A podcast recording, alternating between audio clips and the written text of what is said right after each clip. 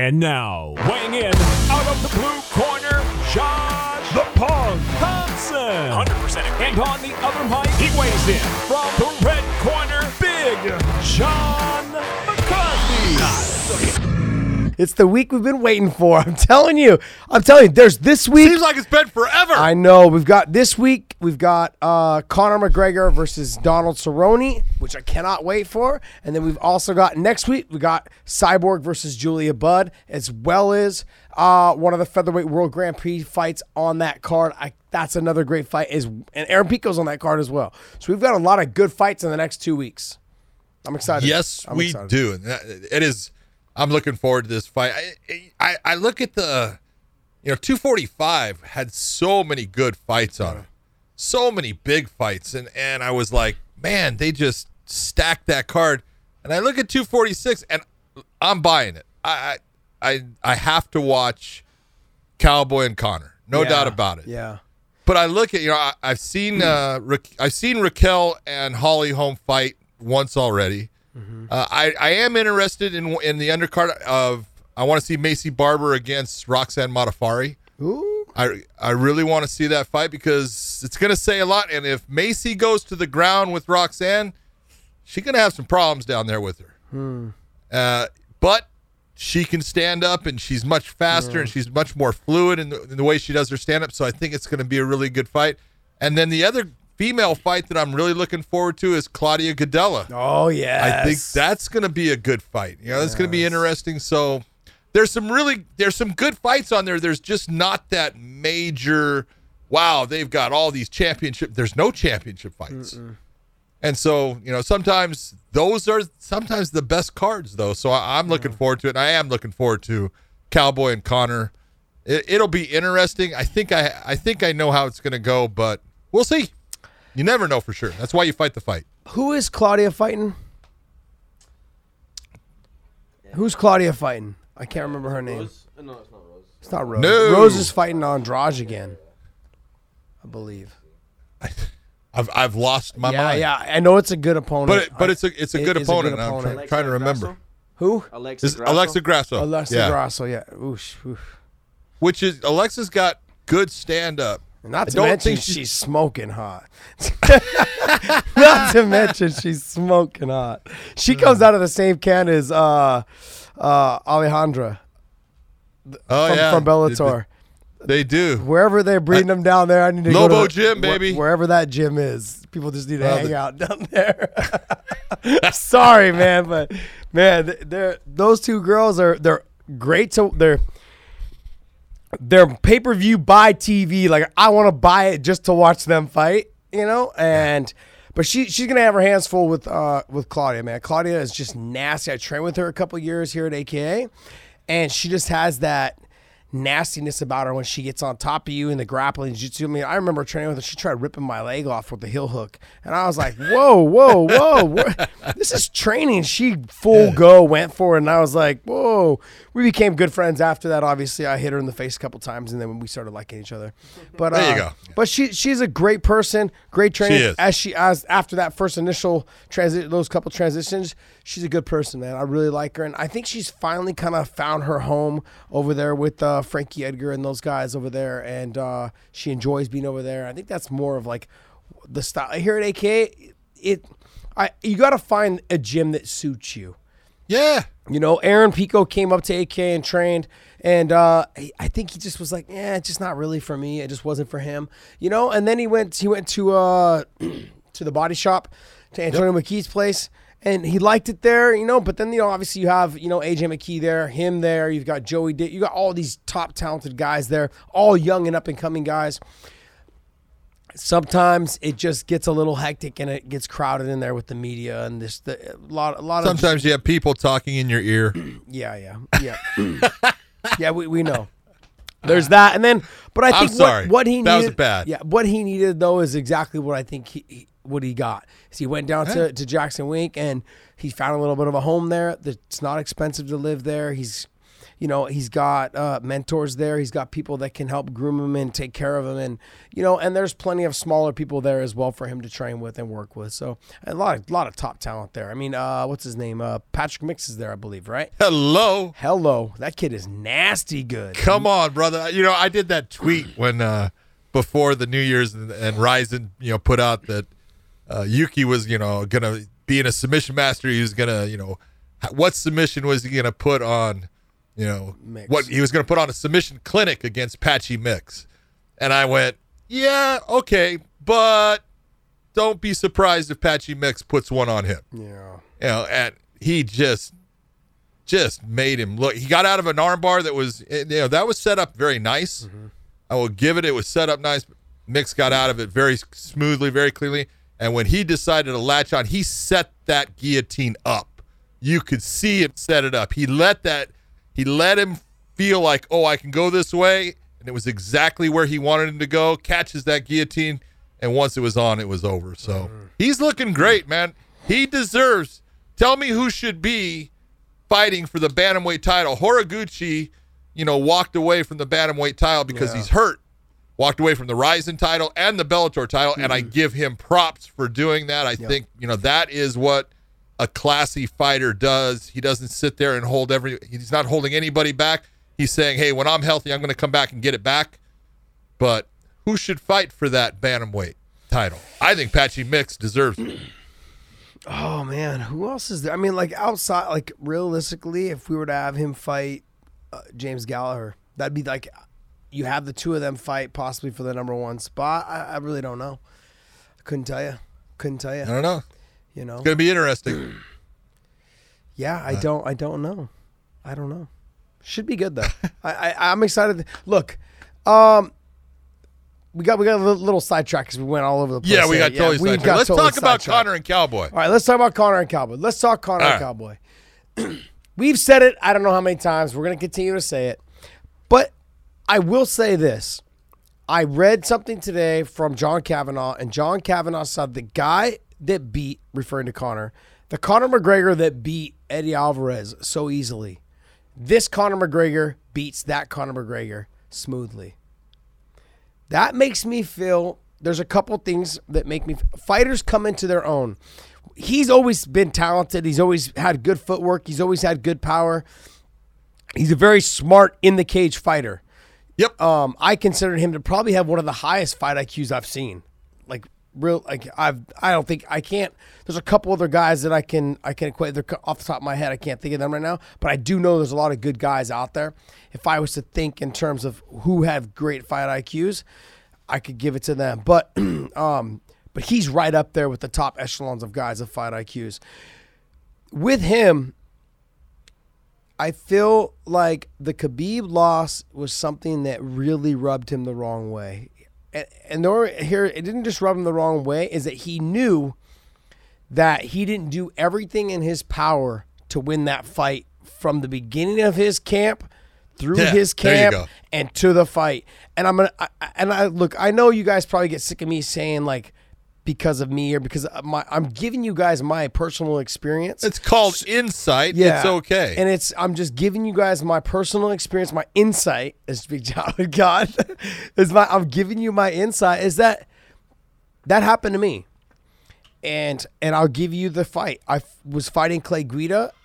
I looked at the film on him and he looked horrible. He just looked like he had a lot of energy. He didn't look good. And when I was in that camp, I was at the nightclub every weekend partying, whether I was drinking or not, sometimes, but didn't matter. I was up till 4 a.m. You know, sometimes on Wednesday, sometimes on Thursday, and I had to go train the next day. Don't get me wrong. Every day I made training but you're never you're not the same guy you would have been had you not been up till four, sometimes five in the morning. You know, and it, I didn't care. It just was like I'm gonna show up, I'm gonna win. It was the first big fight for Strikeforce. You know, and so when he started saying that that all the things that I, I was listening to him with his interview with Ariel, and I said a couple of things where he just wasn't in. The, he was he he, had, he was drinking during that camp. He was you know, and sure maybe it's a little bit of drink, maybe it's like one or two drinks in the weekend, but it all adds up. It does eventually get to you. It just it doesn't help you get to your goal of where you want to be. Not the part that when he was starving when he first started his career and when he was bragging in the center of the cage 60 G's, baby, 60 G's. That's the hungry Conor that we want to see again. And we may have got that, that Conor back, you know, because the Khabib thing was, was eye opening for him. I can't just go to the club and drink and be out till four in the morning and or even if I'm not drinking, just being out. I feel like he this whole thing has caused him mature. Maybe sure. Ariel like uh producer Davidson. Ariel was catapulting him a little bit for all the uh assault charges and all the other shit that was going on. But the bottom line is all those things are on your mind and you're not the same fighter, but even now they're still on his mind. He, just I think the reality is maybe hopefully set in that he is maturing as a person, maybe as a husband, maybe as a family man, whatever it is, but he's maturing. Hopefully, I'm hoping the best for that. I feel like I lost your mic. Yep. How's that? Better? Ah, I got you now. I don't understand why. But So I just feel like we may end up seeing right in front of us the evolution of Conor if he wants to be that guy again that he was when he first started, but a mature Conor. And I can't even think if he was to get smarter in that cage. I can't even think about like how good he could potentially be if he got smarter in the cage. you talk about Chael Sonnen actually came out with a clip about the fight that Conor had with Eddie Alvarez. And he talked about that guy that night, the what I saw out of him was possibly the best mixed martial artist I've ever seen. And I tell you what, he's pretty glo- he's pretty, Pretty well close. close. to being right there. Yeah. Cuz I was in that cage and I can tell you he could not miss that night. He didn't get touched with hardly anything. Yeah. And Eddie Eddie Alvarez is a stud. He is a just a balls tough fighter who can you know, he can swat with anyone. He gets hit, he gets hurt, he comes back with a vengeance in every fight. So even when he got hit and hurt against Conor, I was like, all right, you know, he'll come back and he tried and he tried to do all kinds of different things in that fight nothing worked for him because every time that he came into range to try to land a shot he missed and conor made him pay for it and that is the conor that if you're going to fight that guy you're going to have a long night he he needs to be frustrated that's the one thing that i saw in the Khabib fight. Khabib drove him to the point of frustration. And when he gets frustrated, that fight IQ goes down. Mm-hmm. He doesn't fight as well. But the other part is this, and I and I say it all the time is if you're a if you're a world class athlete, and I don't care if you're a, if you're Conor, if you're Khabib, if you're anybody, the thing that Khabib does that you have to be impressed with is he's always taking care of himself. Mm-hmm. He's always eating pretty clean. He's always doing the right thing. He doesn't drink. He doesn't do drugs. And if you are going to be this top level athlete, you're like a Ferrari. And every time you're throwing whiskey down your gullet, that's like putting sugar in your gas tank.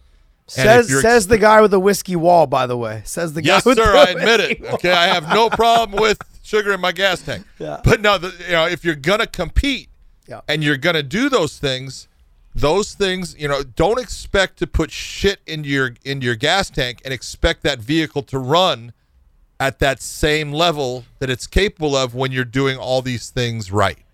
And you you you will pay for it eventually. I think he learned. He paid for it. He paid for it in that fight with uh, Khabib, and hopefully he learned because, you know, again he's he's a young man, and he's got to learn from his mistakes. And if he's learning from his mistakes, great. That's what makes you improve, and that's what we all want to see—an improved Conor McGregor. Yeah, I'm, I'm gonna I'm gonna I'm not gonna argue too much on the fact that he looked phenomenal that night. I feel a little bit of that night though to, to touch on what Chael has said. That Conor McGregor has a very uh, he, he should that Conor McGregor should walk through Cowboy. Yeah, which is the distance, the reach, the range, the you know just his precision and on where he landed the punches that night was phenomenal. But I also think that Eddie kind of lost the fight before he got in the cage. He already knew that he was upset. He already knew that he was going to try to knock him out. You could hear his corner yelling like, "Let's set up the takedown." Let's, and he never, never even really kind of gave an effort to it. There's a little bit, but not not Yeah. the effort that you would normally see from Eddie Alvarez. Now, to touch on that though as well, I've trained with guys like Thomas Dion, who's really good, world class kickboxers, and they make you flinch. They make you move in in things like, oh, I, you thought something was coming, it wasn't coming, and when you when you try to defend or you try to slip. Something else comes from that angle. Like they're setting you up the whole time. So it made him very flinchy. You know, like when you're you're constantly caught like a deer in headlights, like you're stuck. You're flinching all the time. And that makes you a step slower and it makes it easier for them to get off. And that's exactly what happened that night. Yeah, absolutely. It's hundred percent. You got it right. In that, the one thing going into that, if you're Eddie going into it, you got a guy that's going after your title. Yours mm-hmm. is the title on the line. You're the bigger guy. You got a guy coming up in weight, and all of the things that Conor did, and this is where Conor is in, incredibly intelligent. You talk about fight IQ. Listen to what he says about fighters before the fight he will pick out where their weakness is and he'll say it to them he'll say something about ah you don't move well to your left you, you got a problem when that happens and i'm gonna i'm gonna exploit and he exploits it he's very good and it's you know not only him it's his team. They look at tape and they see where that flaw is that weakness that you know every fighter's going to have one and he he works at taking advantage of it. And part of taking advantage of guys is mentally getting into their head. The the problem you know that Conor had with Nate Diaz he couldn't get into Nate's head. Nate is who he is and he's basically he looks at it and goes fuck you. Yeah. He doesn't get you know upset he'll fight on the moment but he's really not upset he's just like you don't you, you don't mean anything to me No. where other guys they start to allow that talk to build inside and they you know Dustin Poirier he let it get to him so badly that he wasn't able to perform because he wants to hurt you that night and that's usually going to lead to a bad performance Yeah. So I, I think to touch back on what you were saying about um, the Khabib fight, he had had the long layoff. He was, Yeah. I think, drinking while he was just doing his normal bits, whether he was barbecuing on the weekends and having drinks with family, or he was at the club or doing whatever. But when he got in there, when he left MMA, he had a dominant performance. But when he came back to MMA, it just wasn't the. He was expecting it to be the same, and it Not was. It wasn't the same. He thought he was going to jump back back into what he called his sport, and it was just going to fall by its side like it was doing for him before, and it just wasn't the same. And not with somebody like Khabib. And now, someone like Khabib takes this extremely serious. I mean, like.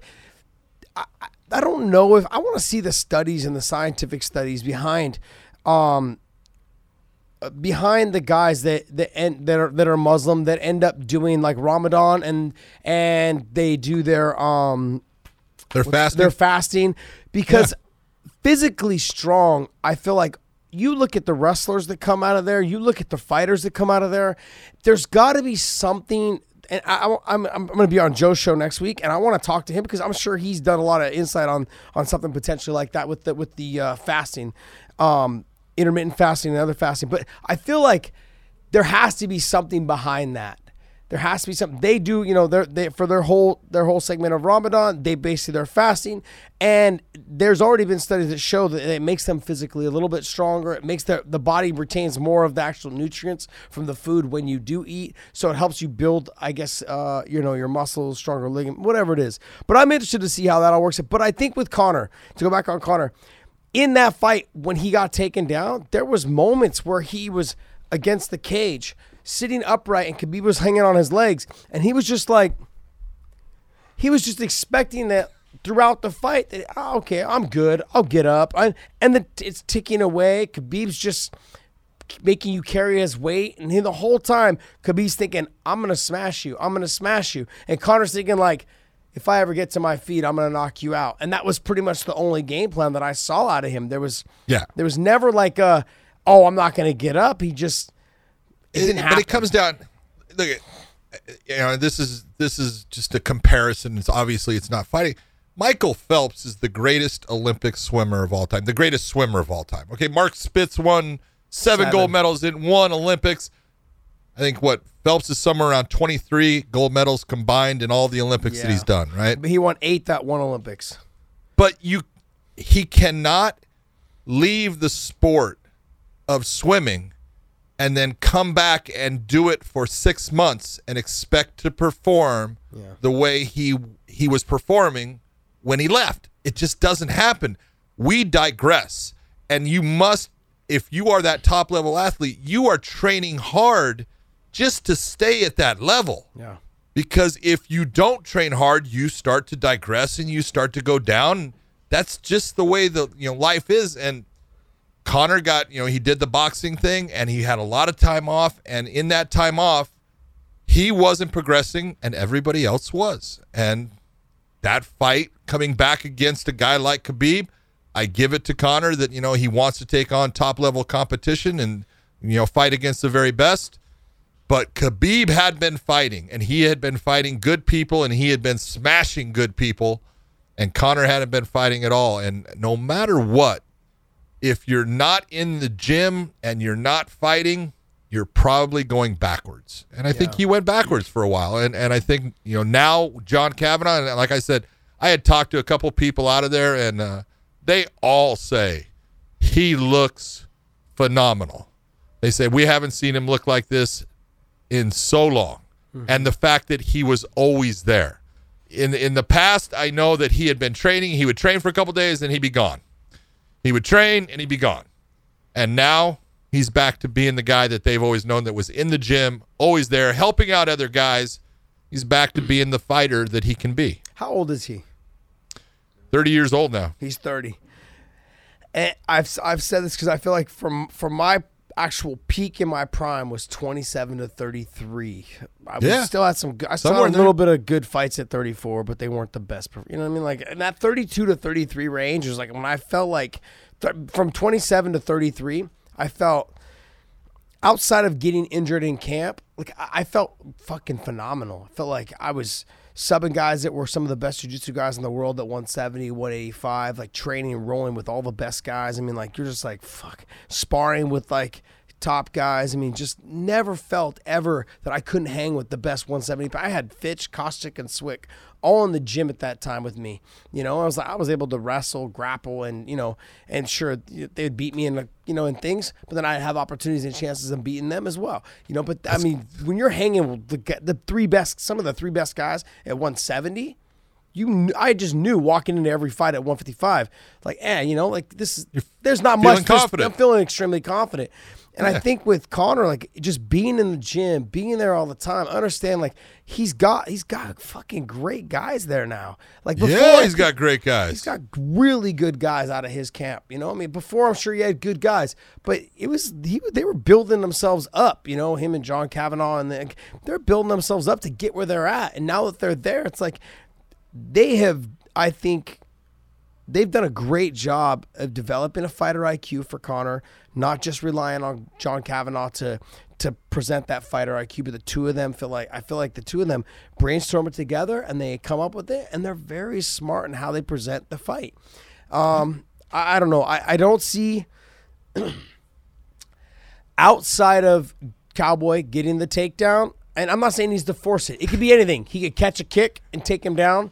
He could, um, you know, he could get in the clinch and foot sweep him, or he could knee him. You know, he could he could drop him, you know, to the body or something like that, or eh, something along those lines. That ain't and, happening. And end up on top. He could end up in some. He could foot sweep him. He could kick the inside leg. Whatever it is, we're gonna end up in a position where he could end up scrambling to, to being on in the top position. If if Donald gets on top of him, I think Donald's got a good chance of working for a Oh. submission on him. No doubt. The the thing that's that really turned me in, into okay, I think Conor's going to win this fight is when Donald said he goes, I'm going to I'm going to stand up and bang with him, and I'm like, okay, you can do that in the beginning. I don't have a problem with that. It's it's going to start on the feet, but you have, in my opinion, a distinct advantage in your jujitsu game, which is seriously underrated Yep. you have the ability to pull off submissions. You have the ability to catch him in a lot of different things. You are good there. So why not work towards bringing the fight there? If you bring the fight th- there, you're taking away his best tools. You're taking away his left hand. You're taking away his ability to control distance and range, and you're making the fight much more winnable for yourself. And so, I really hope that Cowboy, you know, is just putting it out there. You know, hey, I, I'm going to do this when he knows in his mind, when I get the chance, I am taking you to the ground. And and if he does that, I think he's got a chance of winning the fight. If he doesn't do that, I just don't see him winning. Especially he does not perform well against southpaws. He does he he's got that that his lead kick with his left leg is great, but it's that, you know, kick with his right leg that he always tends, you know, I, I've done him in several fights where he's knocked guys out with that right right leg kick, and it's devastating what the way he sets it up and throws it.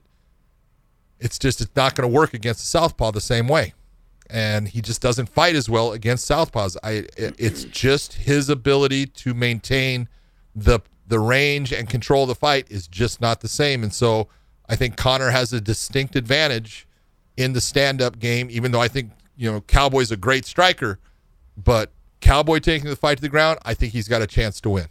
If he doesn't, I don't think he's got a chance. Yeah, he's got a. I think he he also has to understand that he may not be able to hold him down the first time. We saw with Khabib that Conor was able to get up. Conor Conor was actually to me honestly in that fight he won me over more so on the fact that he's not he's better on the ground than people are giving credit for. Oh, he's good on the ground. He's he's not a submission guy, but he's got great body positioning. He's got great body awareness. He's got balance. He's good down there. You look at when when when that first when that fight against Khabib started, Conor came out and he was pressing. He was in Khabib's grill. And Khabib ends up shooting that low single, getting a hold of the leg, and there was a whole lot of activity between the two where Conor, you know, reaches through, has the crotch, is holding. Now the the big difference in it was Conor decides to try to strike at times, and when he decides to strike, he started to lose positions. You know, and that's what happens when you open up your hands and stuff. And Khabib is not, but there was still, the, uh, you know, that that whole first scenario took probably, you know, a minute and a half to play out until Khabib got him with his back against the cage. Yeah. Yeah, what you also have to remember is that when guys like Conor and they're they're wor- they're working on the crotch and they're trying to like elevate, that's more of like a, a kind of a stalling tactic or a positioning Yep. tactic to hold the position that you have. But well, no ref's gonna jump in But okay, look, stand back up to your feet in MMA.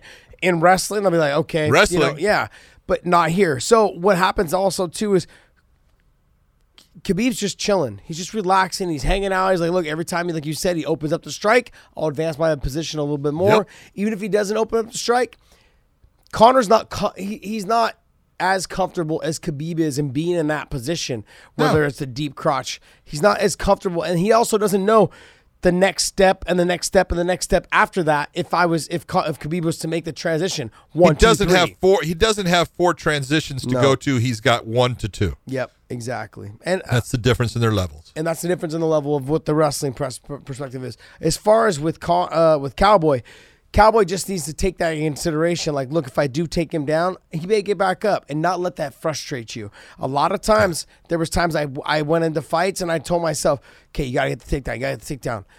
But in the back of my mind, I always told myself. You're probably not gonna get the first one or the second one, so don't get frustrated. Just set them up, and it was true. Like, hey, you're probably not Yeah. gonna get. You're probably not gonna get the first and second because they're expecting you to do it. But in the third and the fourth, when you've made them a little bit more tired, or you've actually let your hands go a little bit more, which helps set up everything. They're a little that- bit they- slower in their ability to stop it. and they come a little easier, you know. And then even when you do get them down, you may not be able to hold them down, so you have to go back to whatever positions you think you can do to get them back down and return them back to the canvas. So I, I think, I think Cowboy has a chance. If oh, you there's no doubt he's got a chance. if you had to give it a percentage, give me a percentage. 10%, 15, oh, 55, Cowboy? 55. No, no. I'll, I'll give him. You know, I I think Cowboy's got a forty percent. I'll give him forty percent chance. Okay. because he's Cowboy can he can stand up and strike. He's got a very solid stand-up game. So he can he can go, you know, tit for tat with Conor for a little bit without being damaged. But it's going to be that same thing. I think that you saw. It's going to be done a different way. But what you saw against Tony Ferguson with Cowboy, you saw that first round. Cowboy did very well, mm-hmm. and then you saw that he just started to systematically get broken down by the shots started landing and as the shots start landing he becomes less and less effective and if Conor is able to maintain control of that fight as far as the positioning he's going he's very accurate. He's one of the most accurate guys I've ever seen in the cage.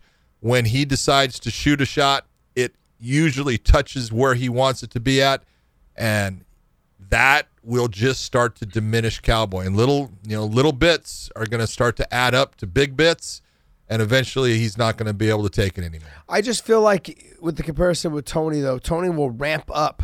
It felt like Tony doesn't even get started till like the second round. Like he's he's just getting warmed up. Like you know, it's like your diesel engine. Yeah. You turn it on, and you got to like wait to actually turn the the key completely over. It's it's just one of those things. Gotta Like, get the glow plug- plugs warm. Glow plugs warm, and he's just. Yeah, Tony to me is so in the second round he's picking it up, he's ramping up. By the third round he's like, okay, I'm ready to go, and the fucking fight's over. Um, Conor though at 170, I don't know if he'll be able to do that. That we, they say he's in great shape. I've heard that song and dance from a bunch of camps, and the guy comes out and just fucking lays an egg by by the end of the second round. He's just on his back getting smashed. Um, you know, you never know. So uh, this And is it is this, a five round fight. this is why we love the fight game. Yeah, because you- why. you know I, I'm sitting there saying like I'm kind of I'm going with Conor. I'm I think he's going to win the fight, but there's no doubt Cowboy can win it, and so many ways that he can win it more than Conor. You know, I think he's got the bigger tool chest. He's got the ability to do more things in that fight than mm-hmm. Conor does. The question is, is he going to be able to, you know, institute those things in that fight and create the problems for Conor that are going to throw him off? Yeah, I mean, I think they both they both have all the tools. I'm gonna give I'm gonna give Cowboy. Let's hear your percentage. I'm gonna give him 30 percent. You're giving him less than Yeah, me, man. I am gonna give him less than Ah. you. I am. I am. I, I, I it's just I want to say, I give him the percentage rises the the longer the fight goes. Oh, th- look, no doubt. If it, if this fight, as it goes round to round, the chances of Cowboy winning it increase more and more. Be, You know, if you if you were going to tell me, hey, it go, John, I'm not going to tell you who wins. It goes the five rounds. I'm going to say Donald Cerrone wins the fight. yeah, I. If you're going to say John, it ended in the first round. I'm going to say Conor McGregor won the fight. You want to know why I get that? Pers- why I'm giving you that perspective is because if you go back and you watch the fight with Nate Diaz, part two, um, he even still looked like he had jello-y legs, like going into the fourth. Okay, I want to say the fourth round, or was it the third round? Between the third and the fourth? third and fourth, his legs were a little jello-y. Like he would throw punches and kind of like wobble his upper body. Like I just feel like I don't know if you can get rid of that and it, putting on and putting on more weight. I don't know if that's going to make it better.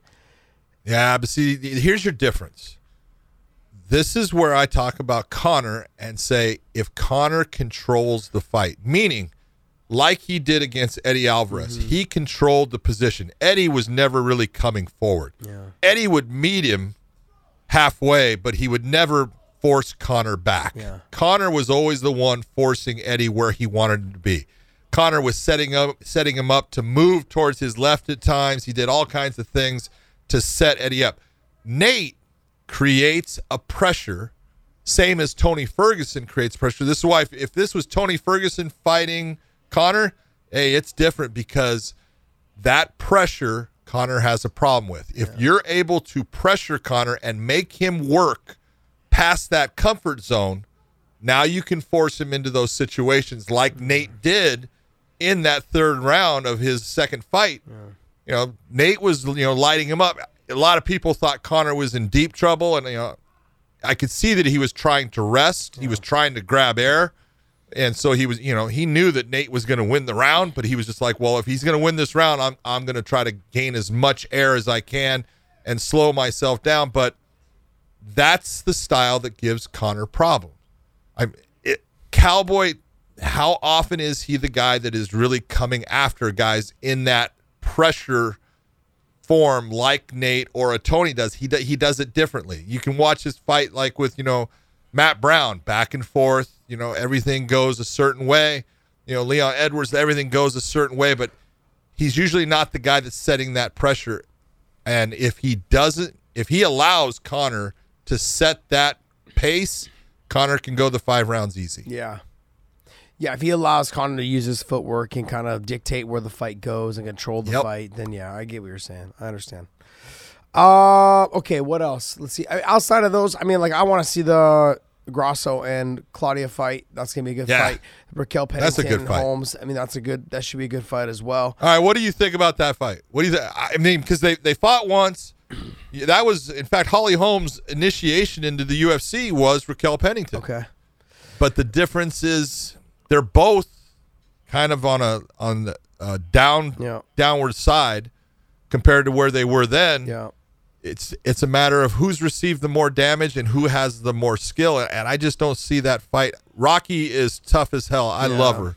She is a just a she's a ballsy gamer, man. She goes after it. Yeah. I just don't think her she has a stand up game.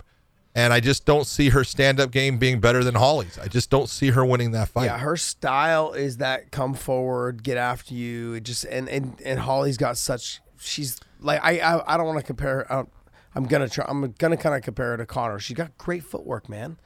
oh, she She's got does. phenomenal footwork. And, She's a pain in the ass. yeah, and To to just to try to cut her down Mm-hmm. and, and get make her have to stop Yep. is just not easy, man. She is someone her movement is frustrating.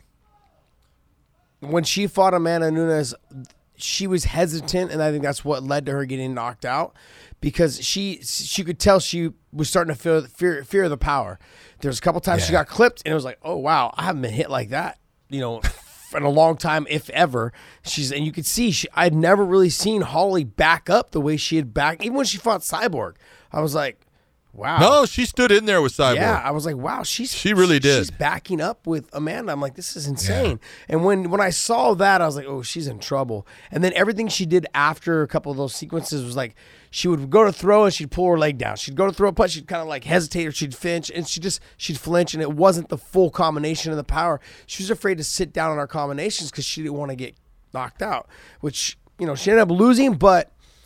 I just what's it called? Raquel Pennington doesn't have that type of power. She doesn't have what Amanda Nunes has in the power. So if that's, I think Holly's going to be able to stick and move, stick and move, use that side kick, you know, use the front of the thigh, and you know, use her left hand, footwork, footwork, make her chase, you know, and just Yeah. touch her, touch her. But we have to always take into consideration Holly Holmes' age.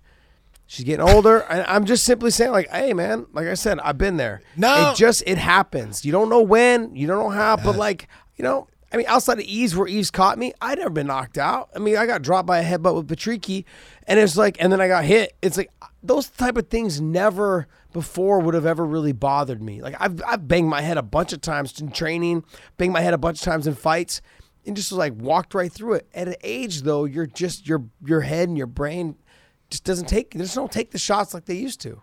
Oh no, know? that's true. You know, you brought up the whole age thing, and there is that. I I th- I agree with you. I think between the ages of 28 to 35, Uh-huh. you have your your greatest moments because you're always you you have the ability to still get better at those ages. And once you get to 35, you can still fight well. You're just not getting better. Mm-hmm. No. You're you're trying to maintain, and you, you can do all the work, but you're not going to get better. And then from you know somewhere 30, 38 to 40, it starts to really tail off no matter how much work you're doing. Yep. And it's, you know, that's just the way it is. Father Father Time's undefeated. It's, he's a pain in the ass. Yeah, you just got to start taking on. Like for me, I started noticing a difference in my my physique. I used to look lean. I used to, and I always I always considered myself to look lean throughout my camps and my fights. But I used to be able to have. We know how you are about how you look. yeah, yeah, We- hundred we, percent. We've got that. I mean, yeah, when you Yeah. you know, I mean, when, you look. that's why Dave is right there laughing. yeah, yeah, he is. He is laughing. He is laughing. Nobody likes people from Scotland, anyways.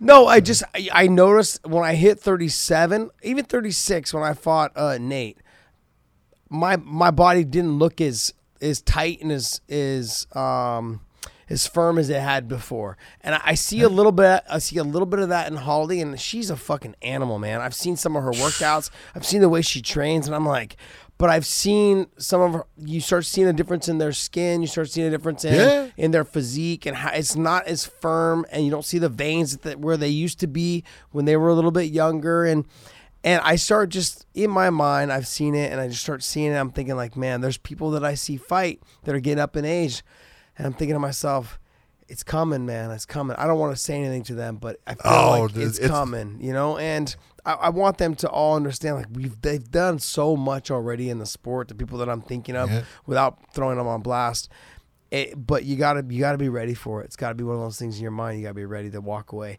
I I think she beats Raquel Pennington, um, just with her footwork I. and, and her speed. She still has the speed. She still has she still has some pretty good power, and she's got the technique and all the tools to do it.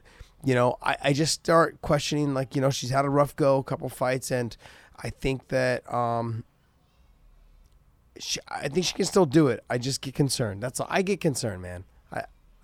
I I do. I do. I I, what- I, love the sport and I care about the fighters. I do. I care Yeah. about them, and so I hate to see someone like any of them, you know, go through that you've Well, you- watched for so many years.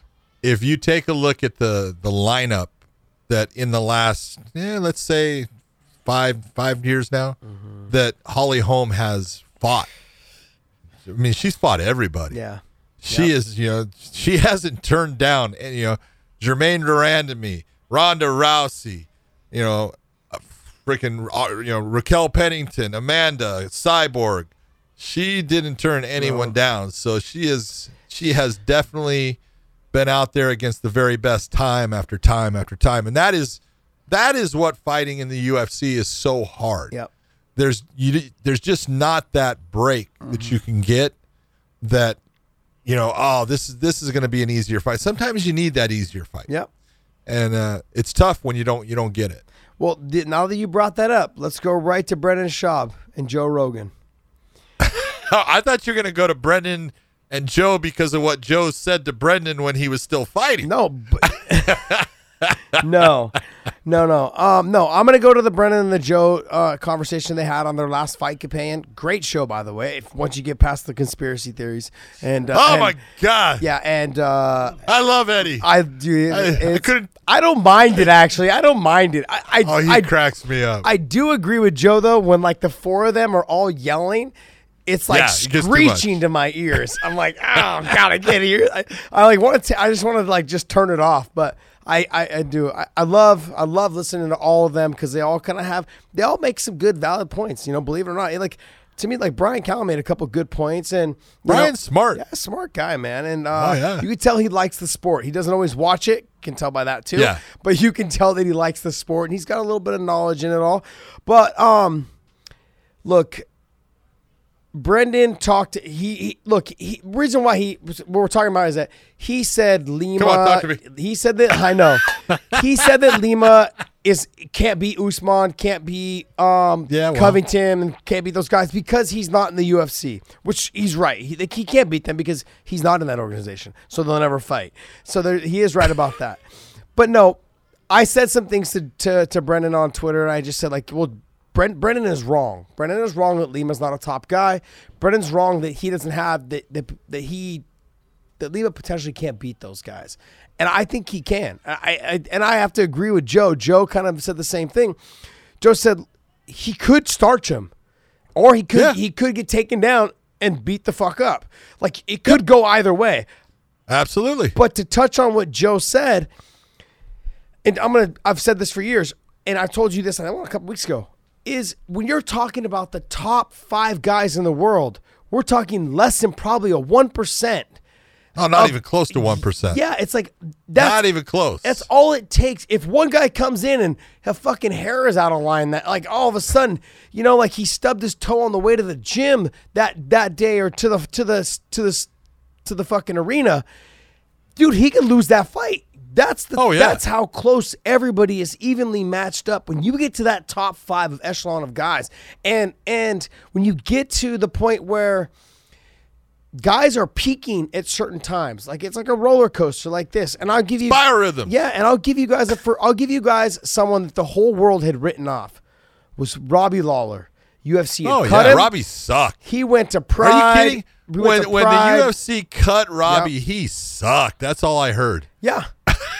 Horrible. Like- just you know, he wasn't what we then- thought he was gonna be, and like just Yep. whatever.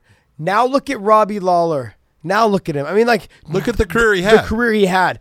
He had some Yeah. great fights in Pride. Had some good fights in what Elite XC was he in Elite XC? And then he came to Strike XC, Force. then Strike Strike Force. Force. He was the Strikeforce champion there. Then he came. That was all at 185. He's a 70 pounder. Yep. That was all at 185. Then he gets to the UFC, becomes the 175 pound champion, and was was very had some of the best fights, epic fights we've ever seen. And Dave doesn't think much of him because Dave's commented a couple of times about how he's not good.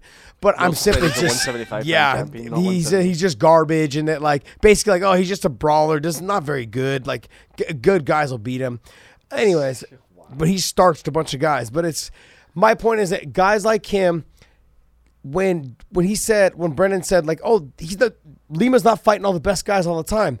I'm telling you right now, when the fight game is about confidence, you can't fight the best guys all the time. And sure, it's the whole thing. It's the whole Well, thing. And it, it's also when you're fighting the best guys all the time, your career is short Yep.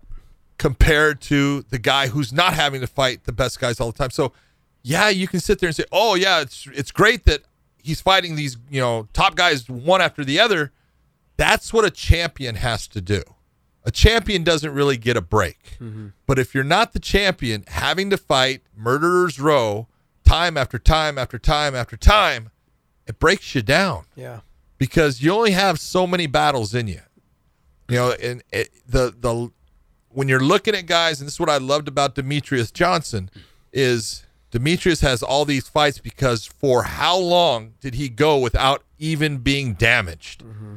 You know, and that's what I loved about watching Demetrious, especially when he was on his run.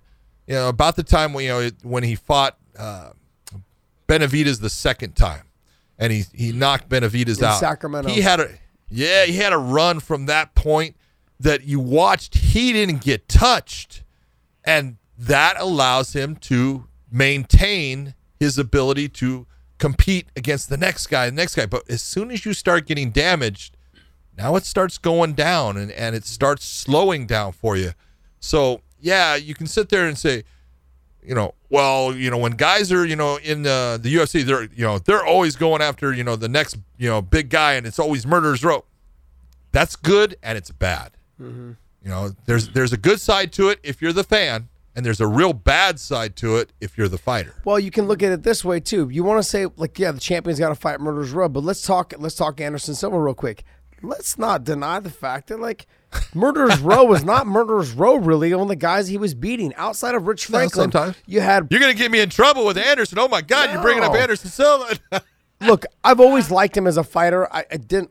I loved him. We talk about the, the cheating thing as a separate issue. Like, but look, I've always liked him as a fighter. I've always liked. He's always been super talented. There was never a doubt about any of that. He's no different No. than John Jones. Like they're fucking extremely talented. I look at the two of them like as if I look at like MVP.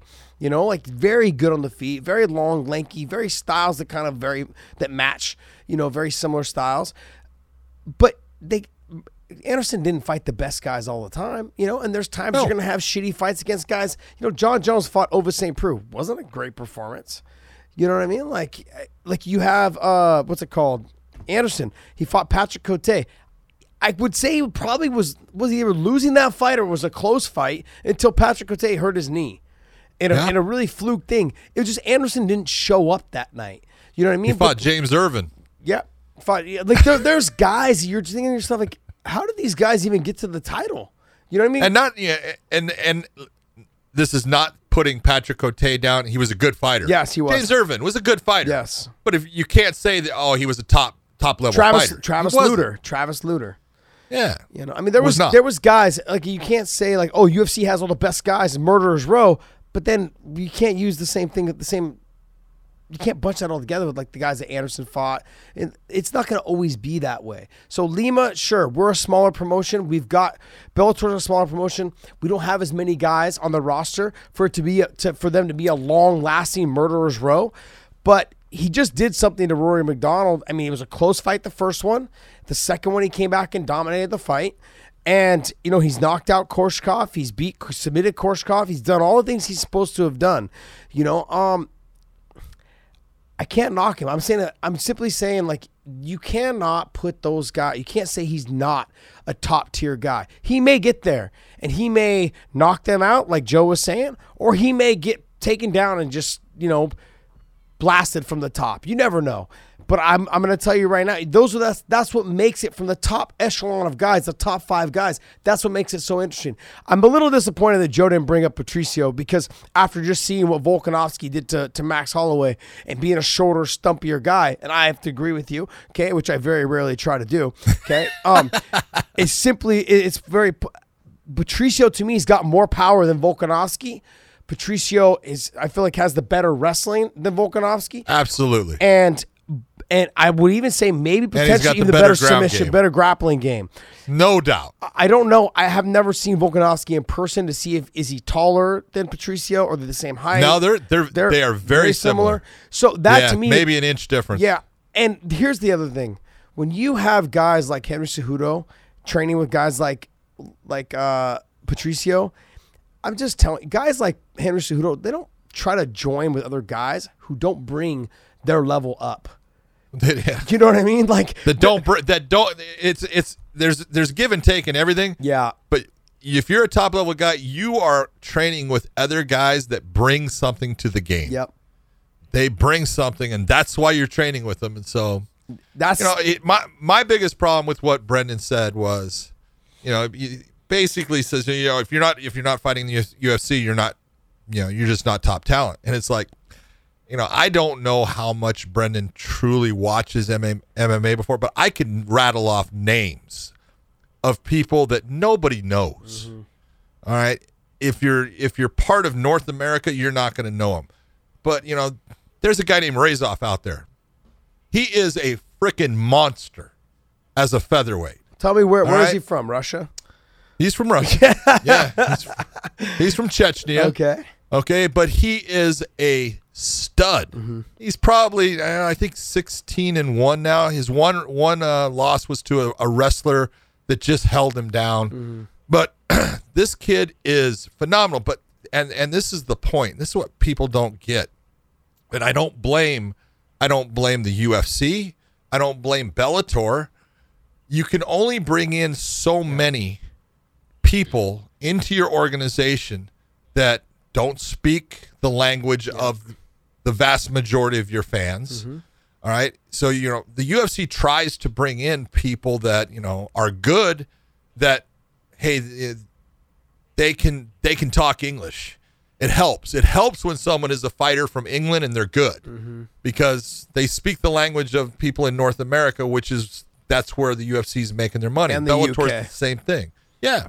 yeah. And so you can only have so many Russian fighters. Now, guys like Khabib have learned how to speak English, and that's helping not only him, it's helping the UFC. That is number but, one bullshit, by the way. number one bullshit. it, it, but it, it it is so true because look, this is a business, and you can't have your lineup full of people that can't. You it's hard for you to promote. That cannot help promote the fights because they don't speak the language, and so I understand why. You know, Yusuf Raisov is still in in Russia and Chechnya fighting because you know that's where he's from. But man, those guys are out there mm-hmm. and they are so good, Josh. And you know they're yeah, out there and how good they are. You know, and it's it's like you know when you talk about Islam, you know, walking into AKA, yeah. you know, who knew about Islam? You know, Russians. Yeah. you know guys from Dagestan. That's the only ones that knew about him. Yep. He's he, okay? I, believe, I want to say I believe he's a five-time world champ, sambo world champion.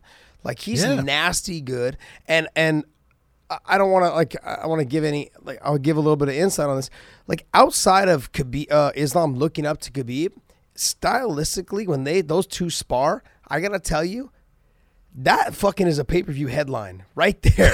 that fight, like I know that I know it will never ever happen, but I'm saying yeah. you guys are not uh, able to watch at home. Like I wa- I see it all the yeah, fucking time, and I'm like, and and yeah. then even when they're trying to be respectful to each other, like not trying to like make sure no one gets hurt. It's still gunslinging.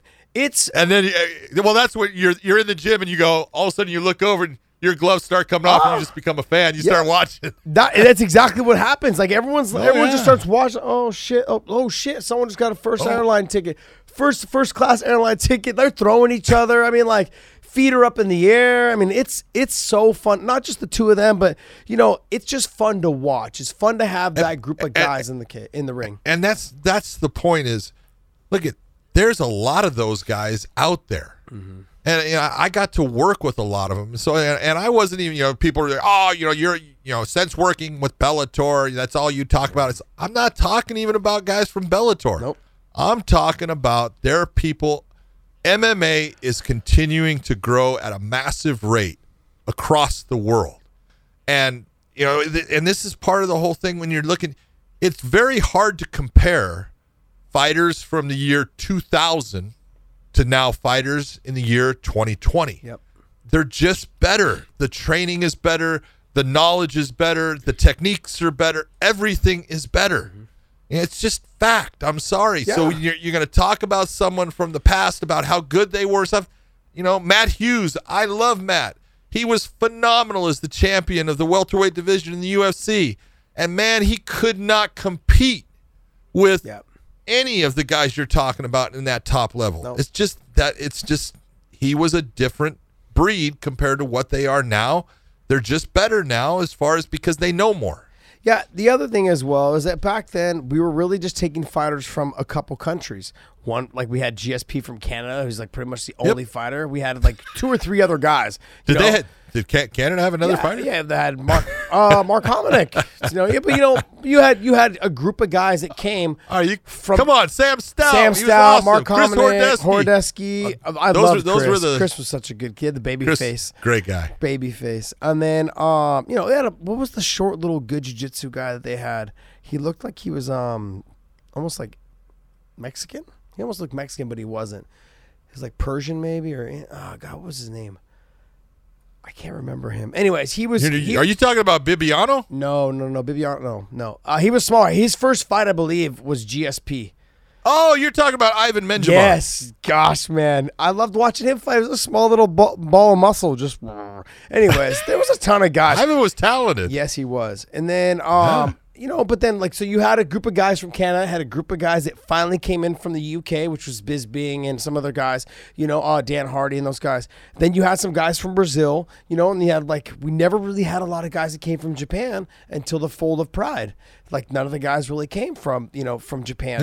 And then you know there was never any guys from China, never any guys from Korea, never any guys from Russia. There was there was just markets that A couple. There was Amar Suloev Yes. and uh, what, what was the other guy? I want to say uh, it started with an with S the, too. Uh, the guy with the blonde hair. Suloev Yes. was the shorter uh, guy that fought Yep. Chuck Liddell, and then um, Trevor Prangley fought the other one three times. Yeah, and I can't think of his. I want to Semenoff. Semenoff. It is Semenoff. Yeah. Yeah, Semenoff. He fought Trevor fought him three times. That was so funny, man. Um, yeah, they had a couple. We had a couple guys from Russia, Suloev and and uh, Semenoff. Those were the only two guys I recall ever coming from Russia at the time. Yeah. Um, but the market. And then ju- Arlovsky. Yeah, the, the yeah Arlovsky. Then the the market just. But he was from Belarus, White Russia. Yes. He's from White Russia. But they, but they just had a different mark. We hadn't got into those markets yet, where a lot of the younger, talented guys, had- like from Russia, were tra- had been training sambo f- since the time they were four and five years old. You know, and so um, Brazil, same thing. We didn't get a lot of guys from Brazil. We had, you know, the the top guys that the Gracie family had kind of talked about, people there was buzz about, but we didn't get the the deep guys from the favelas. We didn't get those guys, a lot of them, you know, because no no one wanted to help push those guys or get those guys to the next level. Now that's changing. There's there's different ways, like from the contender series to you know f- to fight for Dana White, and now Bellator holding like tryouts. We're finding guys. I mean, just think about that little tiny tryout we did in Hawaii. We found, I want to say, we found like ten or eleven guys you know, and you're finding guys that you don't think are going to be good, but they're there. They're out there. They're good guys out there that no one's even talked to. No one, they don't, these guys are like musicians that don't know how to get their name into the bigger That's it. promotions. They're just, It's it, it's it's like American Idol. You know, Yep. like, eh, did American did American Idol create Carrie Underwood? Well, Yeah, in a way, but she was always that good. Yeah. You know, it just no one. She didn't have the ability to get out there and have people see her, which is what you know, fighting for the UFC or fighting for Bellator does for you. If you get to that level, you, you get seen, and then people start talking about you. But you know, the, the whole thing, and this is what going back on it. Anytime someone says that the the UFC has all the top fighters and nobody else outside of them is any good, you got to look and say, well, you're just not part of the Well, sport. that can't be true. And, I, and I know I know Brendan is part of the sport, but he's not paying attention to the You, sport. that can't be true. They traded away Demetrious Johnson, who's to me probably considered in that he's in that goat conversation. You know, for someone Oh, who's no only doubt about it. He's in the goat conversation, and um, you can't trade away one of your best, one of the best guys ever, and say you have all the best guys.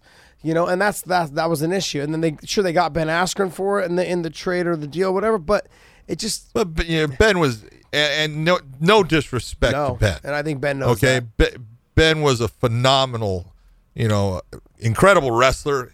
Made a great career out of MMA, but by the time he went to the UFC, he was older. He was much slower. He had a he had a. We, we all knew that he had a bad hip that he Mm-hmm. needed surgery on. That you know he was just waiting, you know, till the end of his career, trying to get Mm-hmm. past it. He couldn't run anymore, so you know they. And I'm not saying they got the least of the deal, Yeah, but yeah. they got the least of the deal. But they got they got the they actually got the better of the deal. The deal that made their promotion look better. Yeah. You know, when you take a I- look at it and look, and I, I think had they got the Ben Askren from the beginning, who knows? That was t- what ten years ago. You don't know what Yeah, that that Ben should have would have had. See, a, that, you know, this is where people forget. They should have gotten Ben back Yeah, then. Yeah, they should have. Because Bjorn Rebney was done with Ben because he wasn't the exciting fighter that Bjorn Rebney wanted out of Bellator. And he was the champion. He was beating everybody because he was he was a, a single style guy that was so dominant in that style that he could make the fight his way. Mm-hmm. And Bjorn Rebney lets him go, won't re-sign him, and then Dana came out saying, "Oh, he hasn't fought anybody," and it was like, man, that, yeah, just just wrong. Now I know I'm not blaming Dana completely because Ben said a lot of things about Dana, and I can understand why Dana said, "Oh, fuck you." yeah, I know. but you know, it was too bad that he didn't go there when he was still able to really compete Yeah. at a at a top level for him.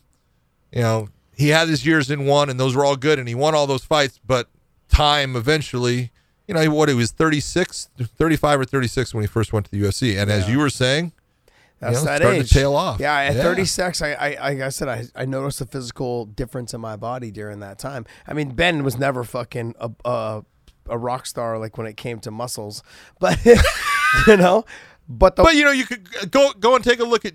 All right, let's talk about George Masvidal. uh-huh. All right, George Masvidal fought in Bellator, Yep. got beat in Bellator, Yep. by Okay, Toby fought in Amata. Strikeforce. Yeah. Who else did he? He, lost, Strike he lost to Daley in Bellator also, didn't he? No, no, no, no. He fought- No, I think George fight? George is only. I think he only fought twice in Bellator.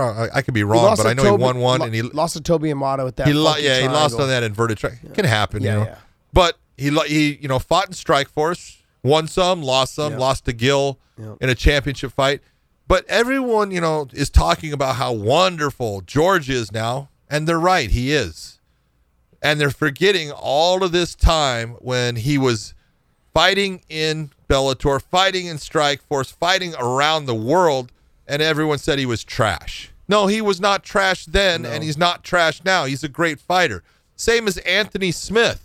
Yeah. You know, I don't know what Anthony Smith is rated in the UFC, but in the lightweight, he's got to be, what, three or four? Okay. Anthony Smith had, you know, a career of fighting in small shows, fought in Bellator a couple of times. He won, you know, but he fought in Strikeforce. I did his fight against, you know, uh, Roger Gracie. You know, he got beat.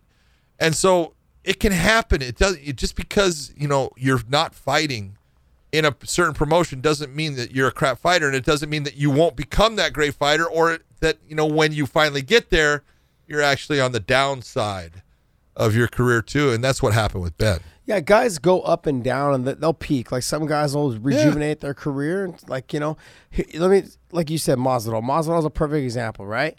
Like he didn't have a good stint in Bellator. He looked. I thought he looked phenomenal in Strikeforce. I actually was like one of those guys. I was supposed to fight him four or five times. It just it something else always another fight was always presented. It was like, hey, you want to fight George? And I was like, I agreed to fight him a couple times. I know he agreed to fight me because we had talked about it a bunch of times, but for some reason the promotion didn't put the two of us together. Bottom line is, I mean, I, that guy's always been fucking good.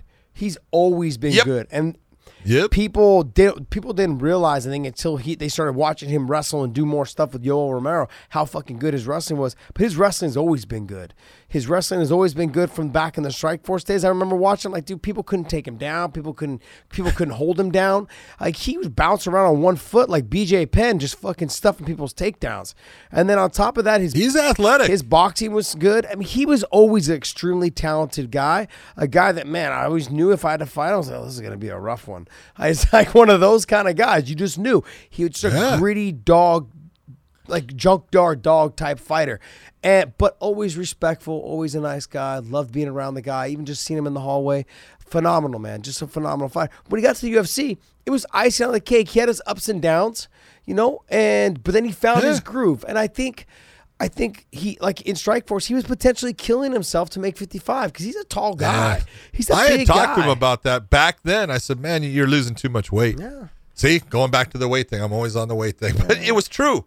And I, I, I talked when I talked to him, it was about, you know, hey, you're not beating people on being the bigger, stronger guy. You're beating people on having better technique and out technically boxing people. Yeah.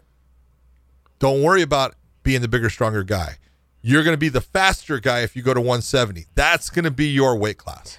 And eventually he went up there, and I was glad to see that he did. And he's had great success. His last three fights have been phenomenal.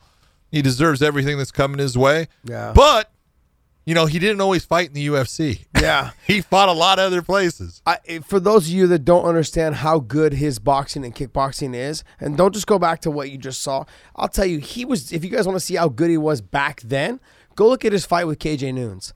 I had never Yeah. seen somebody dismantle KJ Noons the way he did. That was Who was one of considered a good boxer. considered a good boxer, a good kickboxer. Like he had, ki- Yep. he has good, but and he also had uh beaten beat Nick right.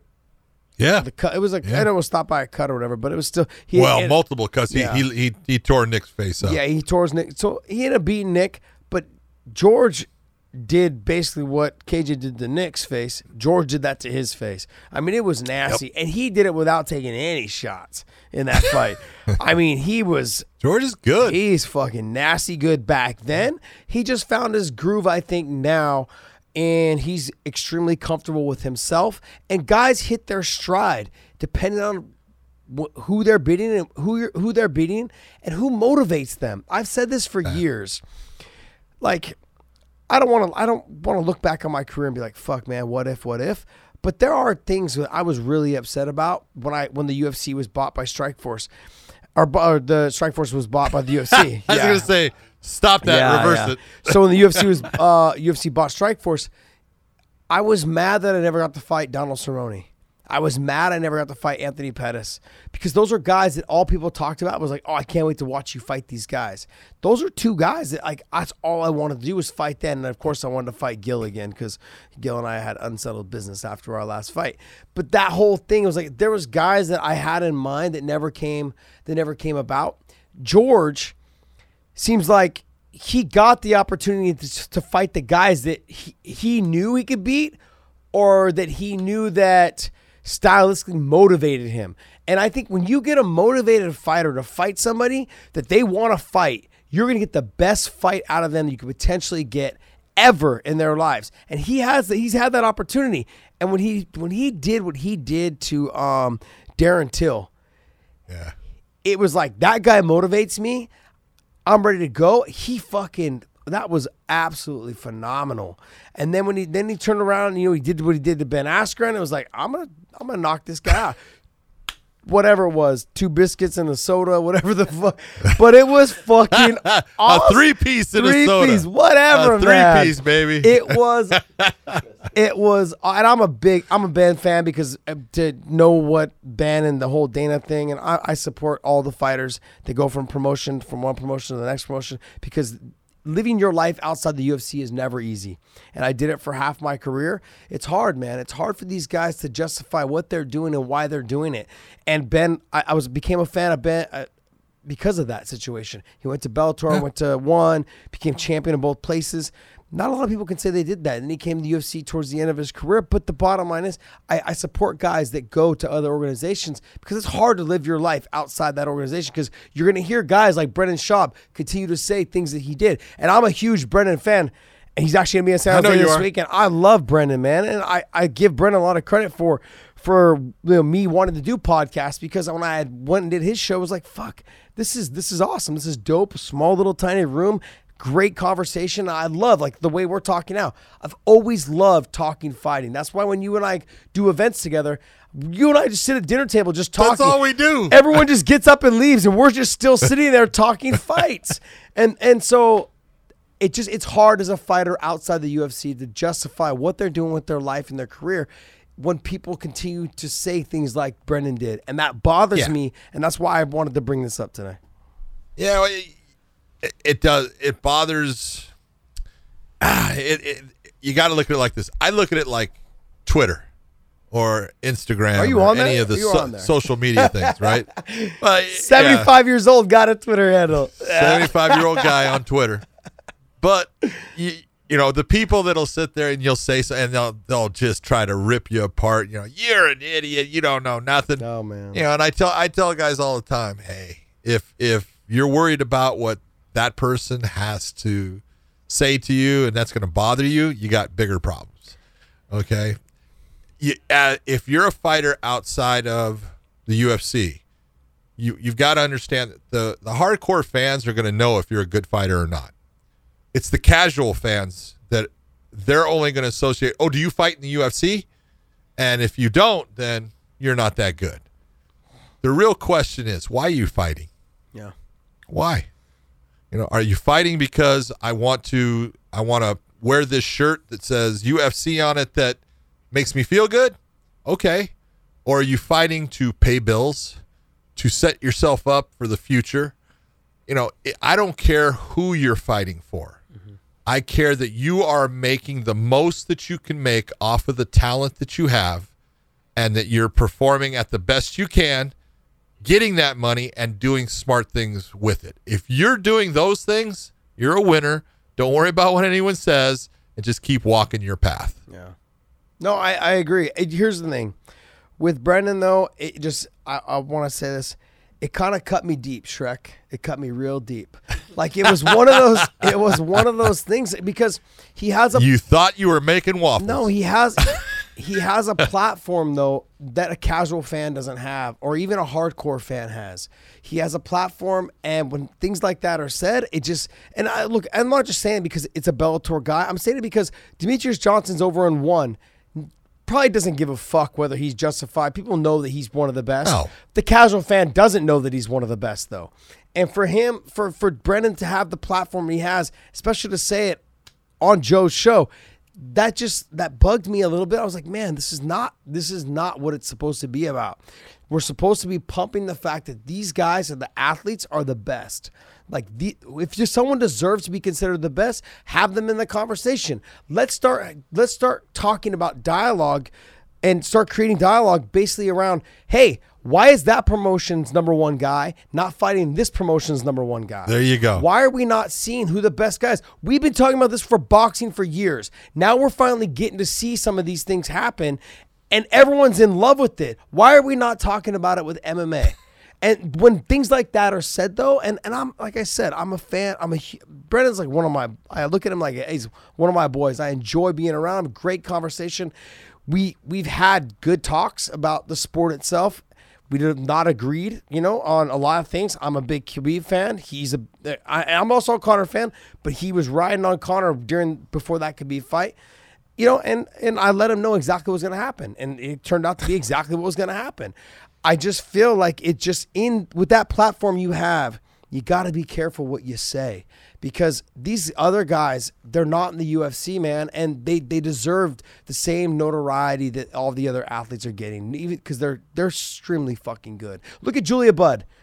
Okay, I, she may go out next week and, and knock, knock, you know, knock on wood. She's she has a great performance, but she may go out there next week and get starch. She may go out there too and starch Cyborg. Then what are we gonna say? Her only two losses are to Ronda Rousey when she really wasn't, she was still young, and then when she lost to Amanda Nunes. Like those Yeah. are her only two losses. Well, both of those was early in her career. Yeah, early in her career. She's a different fighter now. Like she's a different fighter now. Now with her, it's never been her talent. It's always been her mental. Does she believe she belongs in there? And we're gonna Yeah. see it next week if she believes that she believes it is the question. that she could be in there with Cyborg next next week. if if mentally she is on her game, believing in herself, it's going to be a tough fight. It's going to be she has every she has all the skill necessary to beat Cyborg. If she doesn't have that true belief in herself, it won't happen for her. So Yep. she, you know, it's it, it is the real question, and we're going to see. But that's but that here's the thing though. That's every fighter. If you don't fucking believe in It yourself, is. you'll never be the It best. is. You'll never think that you can be the best. Yeah, You know what I mean? And so, uh, but I think if she goes out there and starts her, and she is Julia Budd starts as cyborg, then we're all going to be saying like, is she considered one of the best now? Are we going to give her that platform to say? I want to hear people say that on their platforms. Like, let's not beat around the bush. Lima deserves to be there. Patricio deserves to be there. Fuck, how could you not say Gegard Mousasi doesn't believe belong to be there? Like that's the thing. the guy's fought at heavyweights, fought at 205, he's fought at 185. Like he's fucking fought everywhere and beat all these guys. How are you gonna tell me he doesn't deserve to be there? You know, um, like to me, Lovato Jr. I think he deserves to be there, but it's gonna it's a stylistically he doesn't match up well with some guys. You know, if he if he's able to take Israel down, is he? I think he could beat him. Oh, if he, done. I think he beats him. But Done. can he get him down? That's the thing. I agree. if he can't That's get him down, we're, he's getting starched. I mean, just my personal. Well, but it's it's the same thing with both of them. Mm-hmm. You know, Israel. I'm not I'm not saying he doesn't have a ground game, but trust me, it doesn't match up No. to Lovato's. Not even close. And his stand-up game is unbelievable. oh, nasty. It is so good. So, you know, you're taking, you know, that fight, even though you look at it and it's this is 2020, you're going back in time of almost UFC you one. know, not not quite well, not UFC one, but it is that stylistically striker versus grappler. If the grappler gets the striker down, the striker is in deep trouble. If the grappler can't get that striker down, the grappler's in deep trouble. You know, but they're both unbelievable in what they do. What skill set brought them to the dance? They are just almost head and shoulders above everyone in that weight class. But I think in saying what Brendan said, though, you have to still take into accountability that styles make matchups. So to me, do. like you know, Gegard can go to go back to the UFC, or he can go to Pride, or he can stay where he's at, and the guys can. Go, he's going to be a style nightmare for fucking almost anyone because he's good on the ground, he's good on top, he's good on bottom. We saw that with Lovato Jr. He was able to get out of some tight some tight positions. He was able to also put Lovato Jr. in some nasty positions as well on the ground. I mean that, that at the end of the third round, I thought for sure the fight was Oh. potentially going to get stopped. You know, I thought it was, I thought that fight was had had turned a corner. I thought Lovato won the first two rounds, Mm-hmm. and that third round happened. I went, uh oh. trouble. Man, Gay Gegard has got him, and he is in trouble now. And then the fourth round, he took more. Yep. You know, and, and it's Came down to the fifth hats round. off.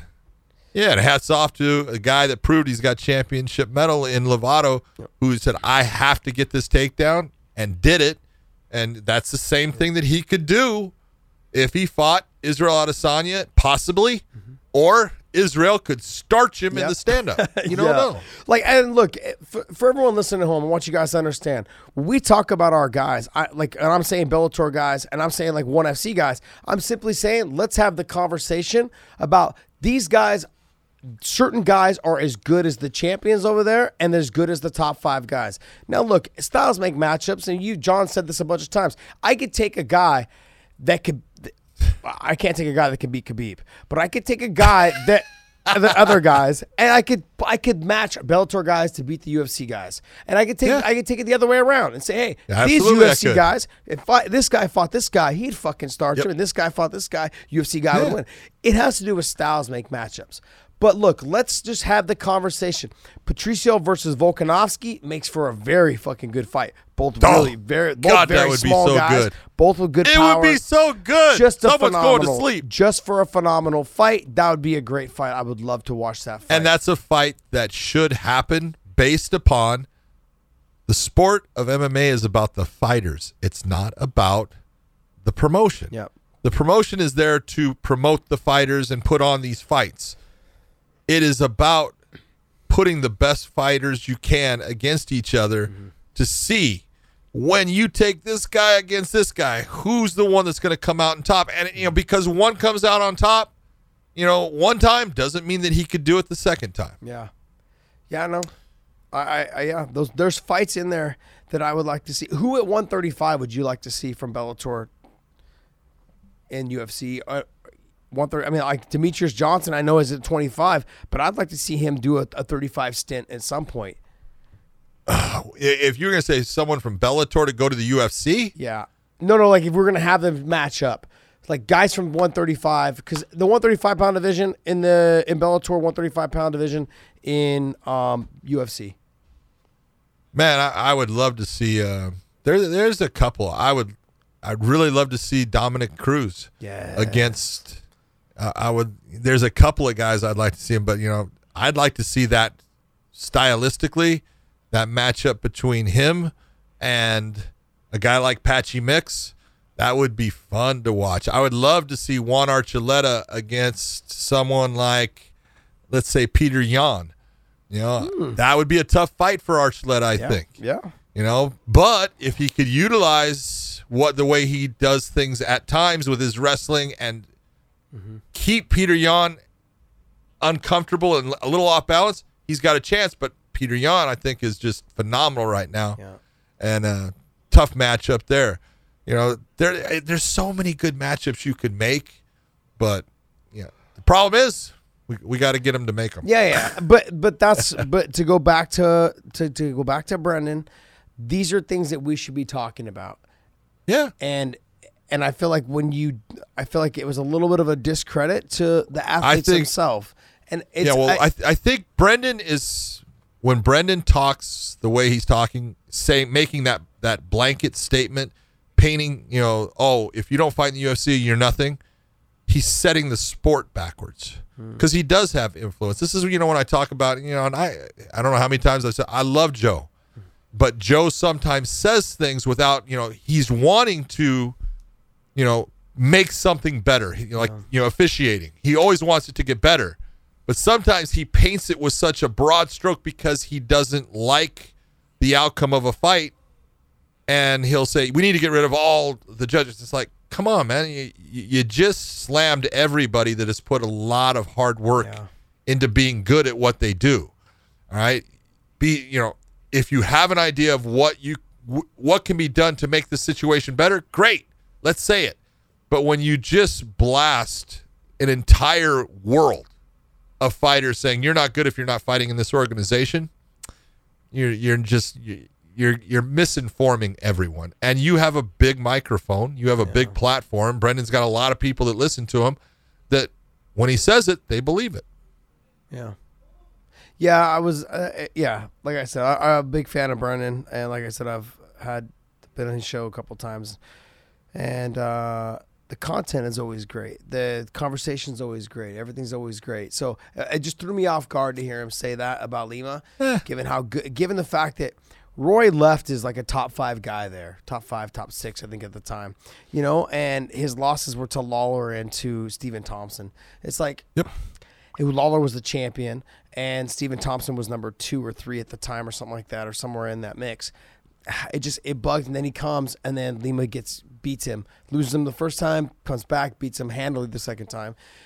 It just it bugged me. It bugged. It just bugged me. Not just because he's a Bellator guy, but just it bugs me, like you said, the blanket statement of like if you're not in the UFC, and I I, I want I want more. I want to see more out of out of people that have the platforms like us to talk about. Let's get these promotions to start getting these top guys to potentially doing a show together of like, hey, I don't have to have my champion fight you. Let's have my number four guy fight your number six guy. Or, you know, let's put the best matchups together for the fans. it. Let's do let's make this happen. Champion versus champion. I don't care if we see that. But let me see these guys fight that are good fights.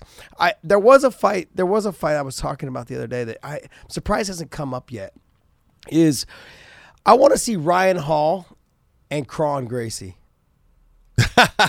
Why not see that? I know they're in the same organization, but they're in the same weight class. I want to say Kron just fought Cub, lost, but why not? Why not? These two guys, I would love to see that fucking fight. Why? Why is no one buzzing about that fight at all? Because I, Yeah, I just, especially since everyone seems to have a problem fighting Ryan Hall. I don't. I don't get it. Well, you know, I, I just saw why Kenny. you wouldn't put that. I just saw Kenny Florian did a tweet like, "Hey, Ryan Hall's ready. Hawkeye. I, back when I used to fight, the best guys used to want to fight the best guys." And I'm thinking to myself, why not let's why not let's see Kron versus Ryan Hall? That to me is one of those fights that I'm surprised that hasn't been talked about or even like I haven't heard any buzz about potentially that fight happening on social media at all. That's a fight that I'm I'm here to I'm here to start the buzz, guys. That's what I'm here to That's do. a good, but you I'm know. I, you, you- you're talking about at 145 pounds. Yes. Non non championship fight really doesn't. I would love to see that fight. That'd be fucking awesome. yeah. Who it would be awesome. All right, let's get your take. Who takes it? Kron. Ah, really? Yep. Really? Can you get it? you, you could. People talk all they want, and I, and I love Ryan. I think he is fun to watch. I love his attitude towards fighting. I love how much uh, he goes about trying to always improve, and his ground is phenomenal. It's just not the ground that he can do the same what he does what he does well. Yeah. He can't do against. He cannot do it against Kron. I was can't do I it. was supposed to fight Kron in Dream. I believe it was Dream at the time, and uh, for their New Year's Eve show. And then Rickson shut it down. He's like, "No, too much experience." But at the time, yeah, Uh, yeah. I think it was only like And this- you're too- yeah, it was two second fight or something like that. yeah, you're way bigger than Kron too. Oh, I, I, I've never I've never met him in person, but um, he seems like a really cool guy. Like I've watched, He's I a watched some of his interviews, and I liked when he did his open workout. I was like, this is this is different. This is cool. This is who you are, and this is what people want to get to know. I, for me, as a fan of the sport and fan of fighters. I want to get to know them and what they do. Don't just go out there and show a front. Just what, what, what would you normally do? You know, like it's. So I it was cool to see him do the things that he did. That's great. Like uh, when I watch uh, Karate Hottie when she does the whole like kick in front of her husband thing. That was pretty fucking dope. I'm sorry, man. I was like, this. Is, No, it's good. I was glued to the TV. Like this is pretty fucking cool. I was like, you know. So um, I, I love the fact when when when Juan Archuleta came out with his son at his open workout, Mm. and he's doing stuff with his son there. I love the fact when Josh Barnett is at his open workout, he's doing pro wrestling. that's awesome. you know, come on, it's fun. You got to have fun with life, and that's what those guys are doing, and and that's what you know. That's what this is all about. It's about having fun. You brought up uh, Juan and his son. And I was thinking the same thing. And DC had his son introduce him. I think. Oh, I love that. That was fucking awesome. I he was all. It nervous. great. he was like shit. But, Yeah, dude. but that was great, man. I love what like what Max does with his son and the dancing. Max and- Max with mini blessed Yeah. is just beautiful. I think he, I think he's the one that led the way for bringing their kids more to the forefront. You know, you hear like people interviewed Nate about him and his his uh his new child, his new kid, and he's just like, no, I don't bring my kid to the fight. I'm not bringing my kid up in the cage. I'm not. He's like, I'm not into that. But and everyone to each their own. But I'm saying like Yeah. with Max though, Max brings, you know, Max brought his son out, and I think it's just opened up. I think everyone else to like, hey. You know what? My kids are part of my life. My kids are part. I want them to see my journey, and I think it's. I think it's been uh, amazing to see the progression of I think what Max kind of opened the door to these other guys doing now. It's pretty cool. That's pretty great. Hey, question. What do you think about the $80 million that Conor is going to make for this fight, though, that we just talked about? Whoa, whoa. $80 million he's getting paid. Shut up. That's what he said. Is he? Come on. Is he? Do you think he is? Do you think he No. is? No. But I know he's making more than what uh, certain people put out there. Well, here's the thing. How much is Monster paying him? They're gonna probably have to step up to pay him more than what he would normally get if he was just the champion. Let's be real. Or he's gonna say, "Fuck you! I'm not gonna wear your shit." Is he? Question. Yeah. He's not the champion. Oh, you're right. No, but he, but you're right. You're right. So then he would only make what? I don't even know what those guys like as far as you know the monster stuff goes. But like, uh, he's, they're gonna have to pay him pretty well. You could put all of his sponsors together. He's not going to make eighty million dollars on this fight. You don't think so? Okay. Well, like, let's- give me, give me, ta- give me let's an take idea. a look at it. Okay. Well, no, just take a look at it and say, all right, you can go off of what the average, you know, pay per view points deal was for Mm-hmm. people. And I know Conor's in a completely different realm than that. And, but even if, think about this, if he was getting 50% of that pay per view, you know, take, mm-hmm. and they did 3 million buys. Okay, which they're not going to do. Okay, they're not going to get 3 million buys. Do they break a Three million? million. Do they break a million? I honestly think that they do break a million. I think he'll be right at somewhere in the million to million point two. Does he get five dollars a buy? Do you think? Oh, he gets Does- more than He that. gets more than that. Okay. yeah. I don't want you to tell me, if you know. But if but think about it, it, even if if he got what I think it's what's now it's up to 65 bucks. yeah, 64, they, they just, 99, they- 95? Sixty-five. They just upped it. Yeah. Okay, so 65 bucks. So let's say that he got the thir- 30 he gets $32, we'll say. He gets half at 3 million. That's not going to make 80 million. Do you think maybe he could have negotiated a deal with ESPN for I was gonna a, a flat fee? oh, I Gu- think he, he guaranteeing definitely them a certain amount of fights, maybe for the year or two. how's he gonna how is he gonna negotiate outside with the the people that have a deal with the promotion that he works for Yeah, that's true. I guess because ESPN's paying the bill. I mean, well yeah they're paying the bill but all they got to say is uh, we have a deal with UFC. them Yeah. yeah, I can't. I can't think of how. I mean, unless there's something to do with. He His- whiskey on the mat as well. Does he get money? Yeah, it? there may. I don't know. But, but no, he'd have to pay to I put like- proper whiskey. I on. or know- Maybe he got it for free, but they're not going to pay. I him. know I, I know he's gonna make a lot more than what they came out and said because I think they came out saying he's gonna make five million he's gonna make more than that Yeah. okay Yeah. You know, back a long time ago, I got in trouble. in fact, I closed down a podcast uh, because of Dana saying, "Hey, you know, what are you doing?" I heard you had a pretty good following too on that podcast. yeah, I had a pretty good following on that podcast. uh, but it was, you know, I, I made the statement uh, that, you know, at the time, long ago, when the Fertitas first bought the UFC, you know, I had a conversation with Lorenzo when we were at the Mark Etess Arena, which is in the, the Trump Taj Mahal.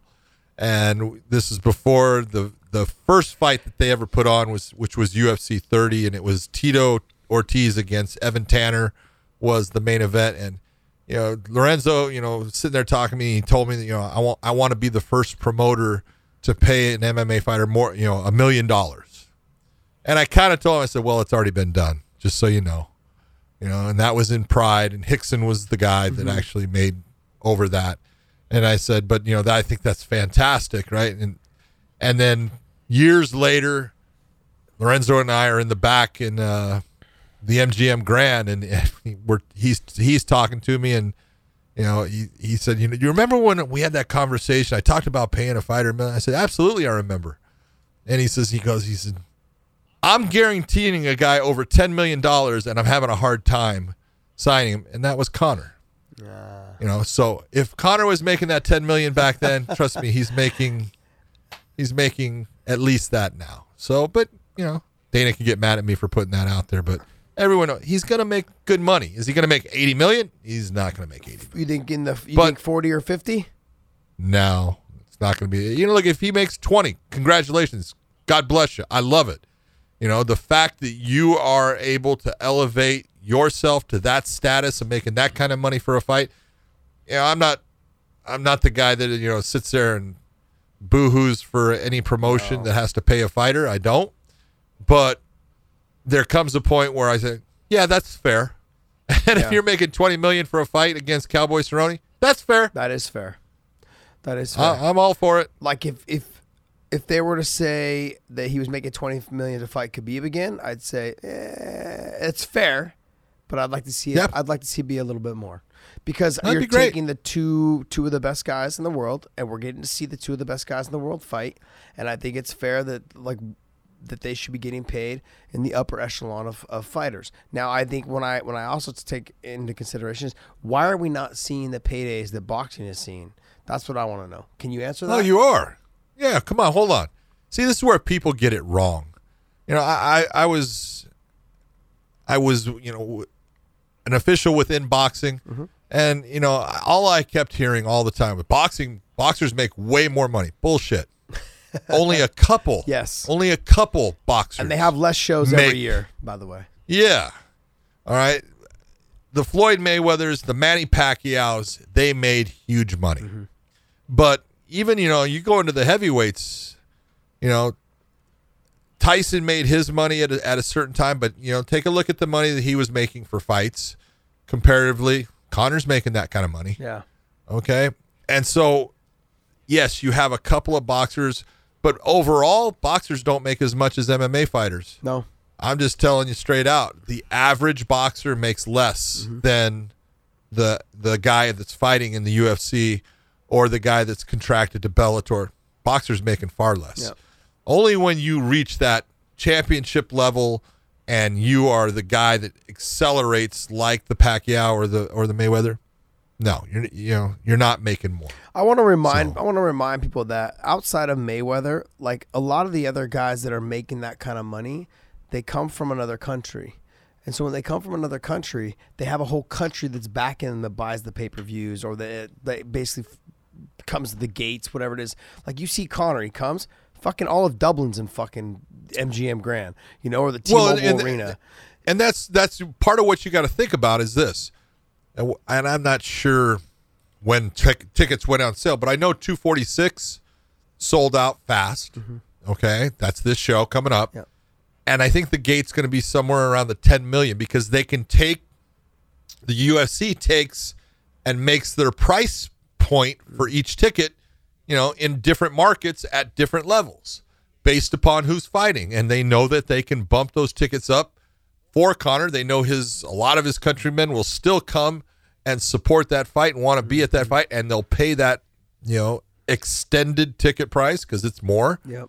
but that's part of promoting and that's what they can do and you know that's how Conor does get that more money and that's why he deserves the more money. He's bringing those kind of numbers. Yeah, I mean, if you guys if you guys have never been to like a Manny Pacquiao fight, it's fucking insane with how many Filipino people are there. It's the Philippines. It's the Philippines. It's basically the whole fucking island is in the T-Mobile Arena or the MGM or whatever it is. You know what I mean? Like, it's uh, it's amazing. And like you know, and I will go, I even use guys like Michael Bisping and Dan Hardy and those guys every time they'd fight. GSP, like when he fought at what it was Rogers Arena? Is it Rogers Arena? Nah, you go to Bell the Bell Center in Montreal, Okay. man. So Man, he would sell that thing out in a day. fif- Boom, fif- gone. was it fifty four thousand there?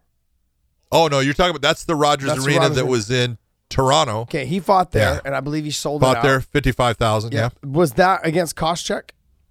That that was against uh I'm going brain dead. I'm looking at his face right now. ah I can't believe I can't say it. Uh it wasn't against It wasn't. Koscheck, it was he against- fought Costa in Canada, though I believe. uh yeah, he did fight Cos. He fought him at the Bell Center. Gosh. But he fought um who's part of the scrap pack? Oh, Nick, uh, Nick Diaz. No. oh, Jake Shields. Jake Shields. God, I okay. I, kept on wanting to say Jay. I don't know why. Jake Shields was who he fought in Got uh. Toronto. Got it. Yeah. Um. Yeah, he sold Man, that. He getting sold. that's 75 years. See what it's doing to my memory now? Damn. Yeah, you used to be sharp as a whip, buddy. Yeah, used to be. Man. um. Yeah, then he sold that arena out as well. But my point was, is that normally when they when they can stake claim from somebody from another country, the fans come out, especially when it's a new market they haven't been to yet or they're trying to Oh, yeah. build up into, like Khabib right now. I'm telling you right now, they're gonna have to build a fucking arena big enough for him to have a show there, like in Russia. I, there's there's just not gonna be a fucking arena there big enough for him. You know what I mean? Like I, it's insane to think what the numbers he did with Conor, what 2.4 million views uh, buys or whatever for their pay per view, and everyone was him and hawing about the pay per view market was dead at that time, which I was one of them, by the way. And uh, and it's Are you saying you were wrong? no, I was I was very wrong. I was ve- I, I honestly didn't think they'd break one six. I, I thought they'd do. I thought they'd do one and a half. I thought they would do one and a half. I didn't think they'd do one six. I even this is this is one of the conversations that Brendan Schaub and I had, and uh, he was like, "Yeah, I'm thinking like you know they'll beat the second Nate and Conor, which was I think one six seven or something like that, or one six eight. Yeah. They fucking blew it out of the water. It I, was- I, I actually I said they would do over two. I didn't think they'd do two four. wow. I thought I thought they'll, they'll do about two, and and look, that's huge numbers. but that was again, that's what Conor kind of brings because they had enough to go on with all of the instigating and stuff that he did, and I, and I at the time I thought he crossed the line, Yeah. you know, in a lot of what he did, but that brought people's interest in that fight out, and that's why so many people bought it. Yeah. Yeah, it's good. I mean, like, uh, look, you can you can hate him or love him, but one thing he knows how to do is he knows how to sell a fight. You know, Hell yes, he does. the same thing with the same that can be said for Mayweather. I think outside of Mayweather's, I can't think of another like top American fighter. I mean, yeah, Mike Tyson, but a top American fighter to to do to make the money that he has made. People Oh. and all people want to do is see him get knocked the fuck out. That's all they care about. They they only want to see him lose. They pay they buy tickets to hopefully see him lose. That's Yeah, cra- but you know that that was that was the blueprint that Muhammad Ali Yeah. created. Hey, I don't care if you want me to win. I don't care if you want me to lose. I just care that you buy it and you watch. And if you want to see me lose, good. I'll prove you wrong. But Ali You know, was likable though. Mayweather's not likable at all. Ali was likable. You know, like in a fun, kind of loving way. You've seen him on TV, like talking with, like hyping up kids and getting them all amped up, and like talking with Howard Cosell. All these, like, just different, like, different people from young kids to older people. Just the way he carried himself, he was likable. I can see why people didn't like him. Also, his antics when it came to it, but I could also see like people liked him because of who he was outside of the, the ring as well. Mayweather doesn't have any of that, none of it. And I and, and I think he gives zero shits about it. Also, I absolutely give zero shit. it is what it is, man. When you're as good as he is at boxing, you just you don't give a fuck. Well, supposedly he's going to fight again. He's going to fight for Dana, so we'll see. I guess we'll see, man. I I, I, I don't think it'll. I I agree with what you're you're gonna you're. You had said something about it potentially being like a what he did in Japan. What was it called? Exhibition. An exhibition. Yeah. See. Yep. I'm not even 75 years old and I can't use my brain. Like See? memory loss. Um, there was something else I wanted to talk about. Talk to me, baby. Come on. Kevin Lee and uh, Charles Oliveira was announced. Was it Charles Oliveira? Yeah. was it uh, Brasilia? Yeah. No, it's Charles Oliveira. Charles Oliveira. That should be a really good fight. that is a good fight. Uh, I honestly think Kevin Lee, uh, if he fights just adequately smart, Yeah. is too physically strong, too physically gifted for Oliveira in that fight. Just the submissions, man. Yeah, that is that is you know the Dos Bronx. He's got he's got game, man, and he can pull submissions out from a lot of positions. He's done some great things, but he's you know this is where I say if Kevin at least fights halfway smart, if Kevin uses his ability, his he's got great wrestling. He's very hard to take down. He can maintain fighting in a stand-up position all he wants and just start systematically breaking him down. That's Kevin Lee's fight. Yeah, I I I, uh, I think Kevin Lee's. It depends on if this is a five round fight or not. I haven't heard that yet. Oh, yeah, it's a main event. It's a main event. A so main event, so it's got to be. so my personal opinion is that Oliveira will still be there in rounds three, four, and five, and Kevin's got to win those first three because in rounds four and five, Oliveira's still going to be there. If he is still there, the submission threat becomes more prominent. The guillotines. Kevin Lee tends to not just slow down, but he tends to make mistakes that could cost him the fight. He leaves his neck out, and that's what scares me. Oliveira's not a really big, muscular guy, you know. So like the fact, No. but he gets on that neck. He and his his legs obviously seem like they're pretty damn strong. So he gets anywhere around that neck, and he he. he if he jumps to the neck or he crawls up on you, jumps to guard, or he gets to the, the guillotine and wakes his way to the back, whatever it is, he's very crafty when it comes to his submissions. And when Kevin gets tired, he has like almost like a little bit of a shutdown switch of like he makes a bonehead mistake and he just kind of like wilts in and just doesn't do a lot. And that not doing a lot, no movement, none of that stuff, makes it easier for someone like Oliveira to set up the submissions. Yeah, you know it, it's it's a good matchup. I still think that you know Kevin. Kevin's got talent. Oh man, He's he's you know still young. He's fast. He's explosive. He's got big power Yeah. when you know he hits people. If he fights smart, he can fight with anybody. You know, it's when he loses his mind and just starts freelancing, gets himself into trouble. Well, he's now up at TriStar, right? Yep. And so Yep, the fact that he's there makes me feel like, and we saw with this last that's a fight, good thing. He came in with a good game plan. When he lost his coach Robert Follis, he just seemed lost. Had no He was no lost. guidance. No, he had no direction on where he was going.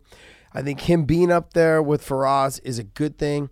He's got a good camp. He's around good people that know how to, you know, carry themselves and conduct themselves like champions. And but some of them are champions, and so it just made it. It makes it easier for them, you know, or have been champions, I should say.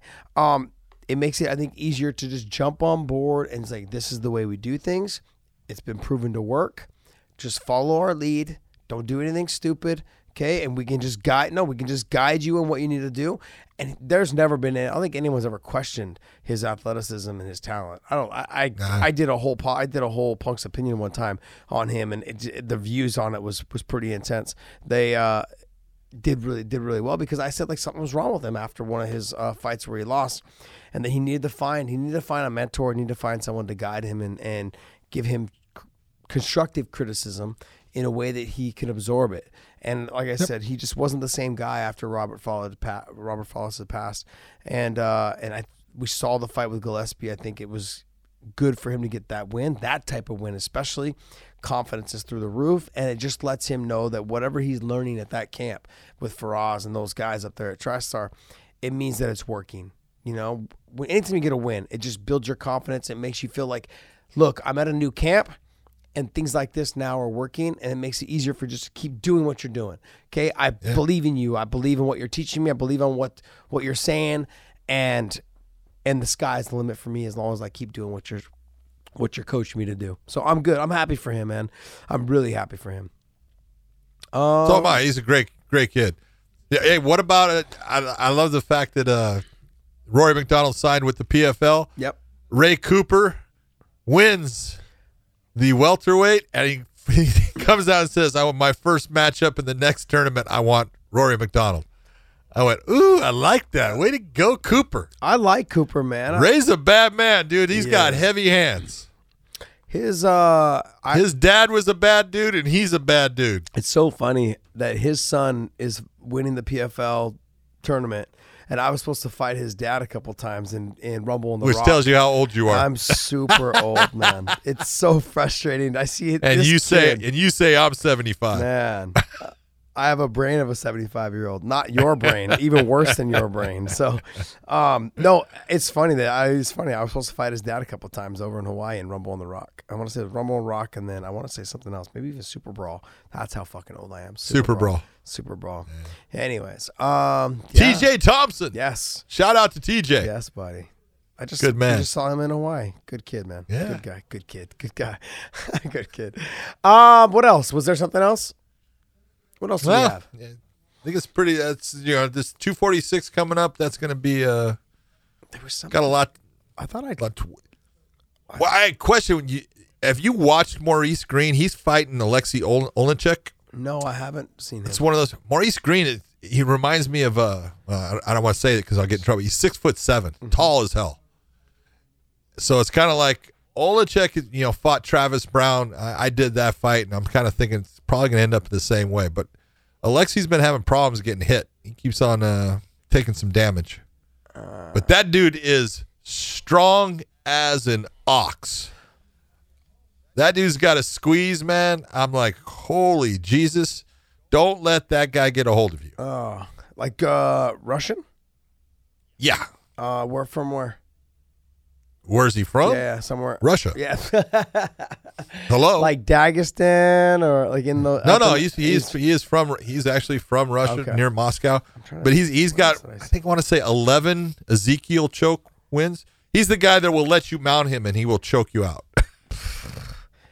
That's the best. That it's crazy when guys can do that with their arms. Like I feel like I have long arms, but oh, he's got it down, but I can't. I can't do it.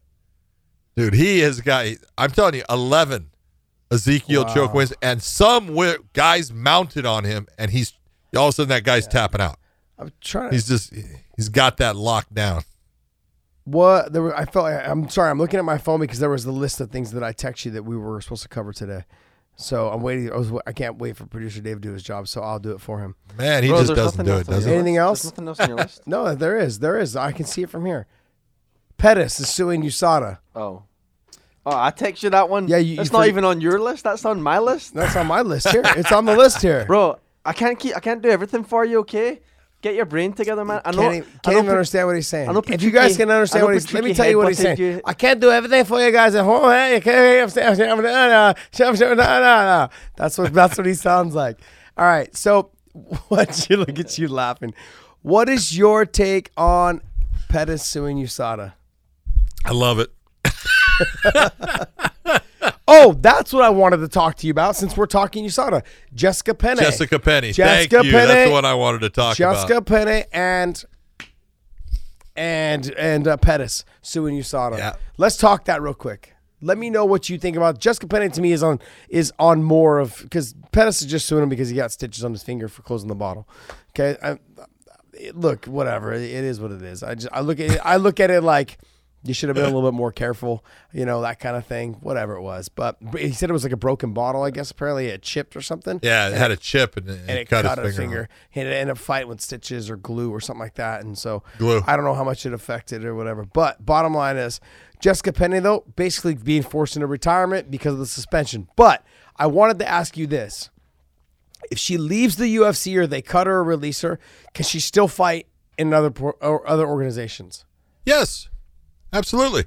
But does the commission still kind of follow what USADA? No, No. no. Interesting. This is the UFC as a promotion, as a business, decided that hey, we're going to bring USADA into our promotion to do testing of our athletes for performance enhancing drugs. Mm-hmm. The this is where people get lost on this stuff and and I'll try to break it down for you to a point. And the problem is this. For so many years, guys were able to cheat the system. Uh, they they could uh, do certain things. They could actually microdose. They could do a lot of different things that where it wouldn't it wouldn't show up.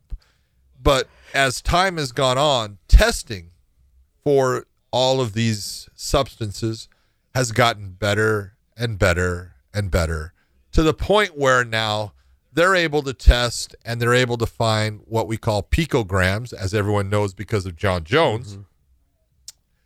And to understand, you know, there's there's things called nanograms, there's picograms, and we're talking, you know, a thousand difference, you know, between the nanogram and the picogram. takes a thousand of the picograms to make one nanogram, or something to that effect. yeah. But the whole point is this: their testing is so good as far as what it can find now that it's finding things that are in people's systems that are so minute that that would have no bearing on them having any advantage in any type of athletic endeavor.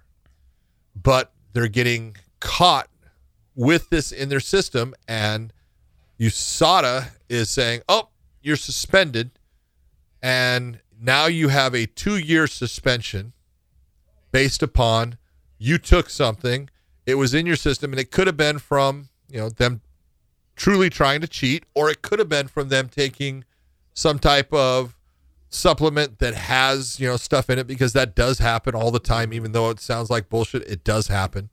And usually it's those supplements that you start to get this picogram because there's just a little bit in there, and that's what the athlete will take.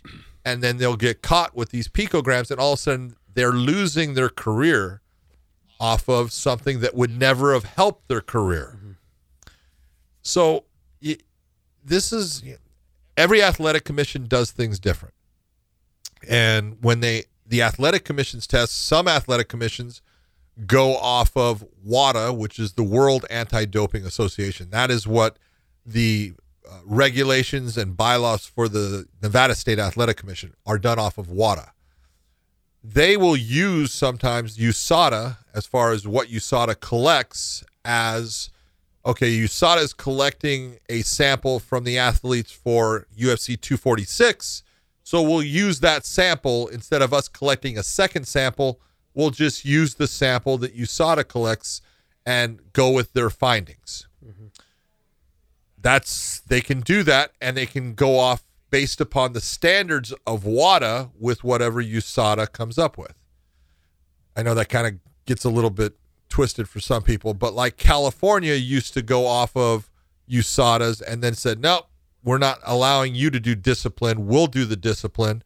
Whatever you do, you do, and we'll do our own. Mm-hmm. New York has got the ability to look and say, you know, theirs is not black and white as far as, oh, the athlete tests positive. You know, I can tell you there's athletes that have tested positive in states. I'm not going to name the states because I don't want to get anyone into any kind of, you know, situation, but where the executive director has looked at what the athlete has tested positive for, and they've looked at the numbers that USADA has come up with, and they go, no, I am not going to suspend that fighter for that because that will not do anything for them. Yeah.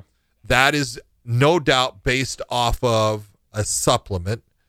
And this is ridiculous. I'm not going to affect this fighter's career.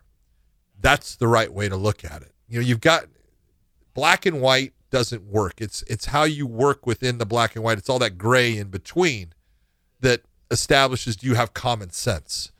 And the problem that I see with USADA and the UFC, and it's not the UFC's problem, well, it is the UFC's problem. It's not their fault.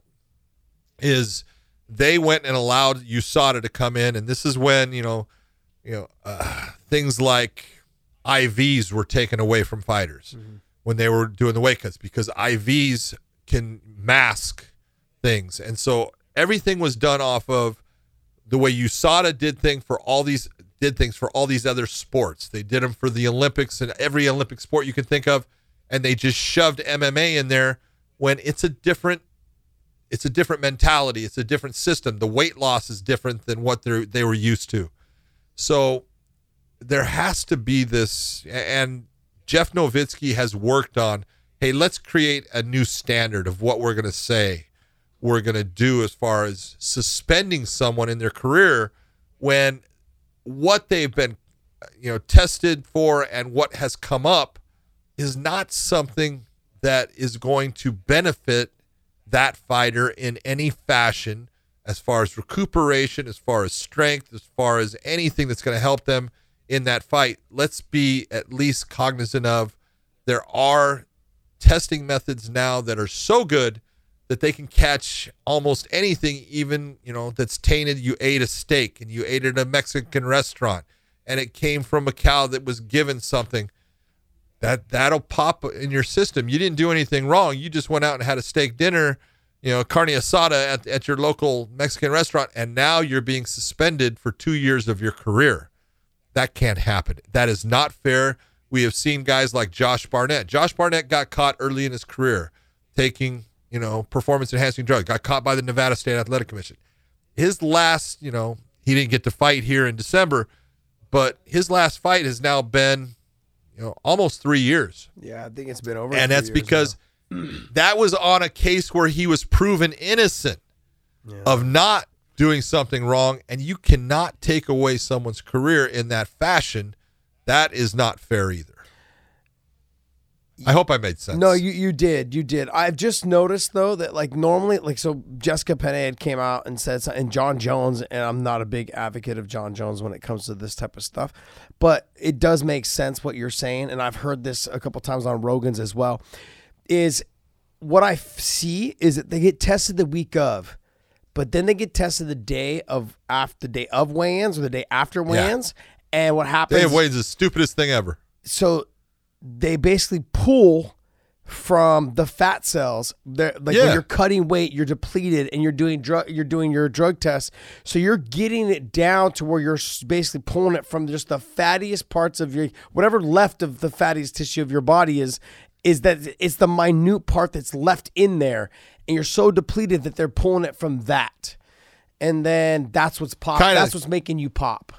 Yeah, what happens is the, the athlete is is dehydrating mm-hmm. to make weight. MMA fighters are they're losing weight to make this specific weight. Some of them obviously a lot of weight. Mm-hmm. And their body is just dehydrating. Well, they're not peeing then because they can't. So they get tested after they weigh in for they weigh in, then they're given liquids and they're tested when they can pee after that weigh in. So sometimes it is, you know, two hours after the weigh in, they can pee. Sometimes it's four hours after the weigh in, they can pee. That sample, when they put all the fluids in their system, their system takes and is just, you know, craving that fluid. And all of a sudden, the fat cells fill up, and what comes out is things that are remnants of things in the past.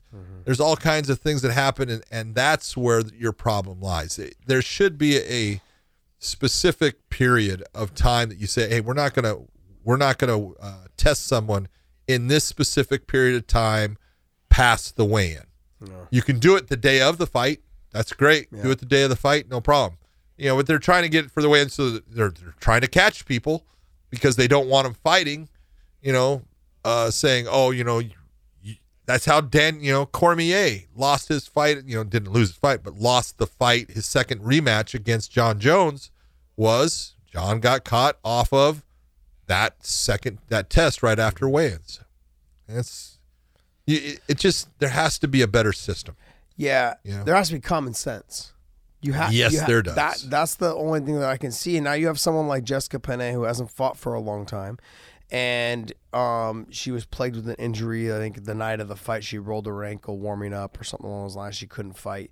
Then she turned around, and then the next time got basically the day of weigh-ins. They they found picograms in her system. Yep. Uh, the, the argument though is this: is how can we make adjustment? How can you justify? making adjustments, moving the whole fight card from Vegas to LA for Jon Jones, but then now suspending her for four years. That that's my that's my I, look whether she's a big name or not or big she, Okay, in the uh, women in but- the women's world she's a pretty big name. But you're not you're not doing headline you're not headlining a card. The bottom line is you, you got you got to use common sense and you got to have it an equal playing field. You can't have standards for one person here and another person here. You got to try at least make them look close at least well, a this- little and, bit. And well, this is it's when you're talking about standards. Here's the difference. You're talking about the fight that Jon Jones went yeah uh, and fought, and I think it was against was it against that fight against Gustafsson. Was that the second fight fight against Gustafsson? was it Gus I think it was Anthony Smith. No, no, it wasn't Anthony wasn't Smith. Anthony I know it wasn't Anthony Smith. I don't It was either can't Gustafsson- I'm thinking it was Gustafsson.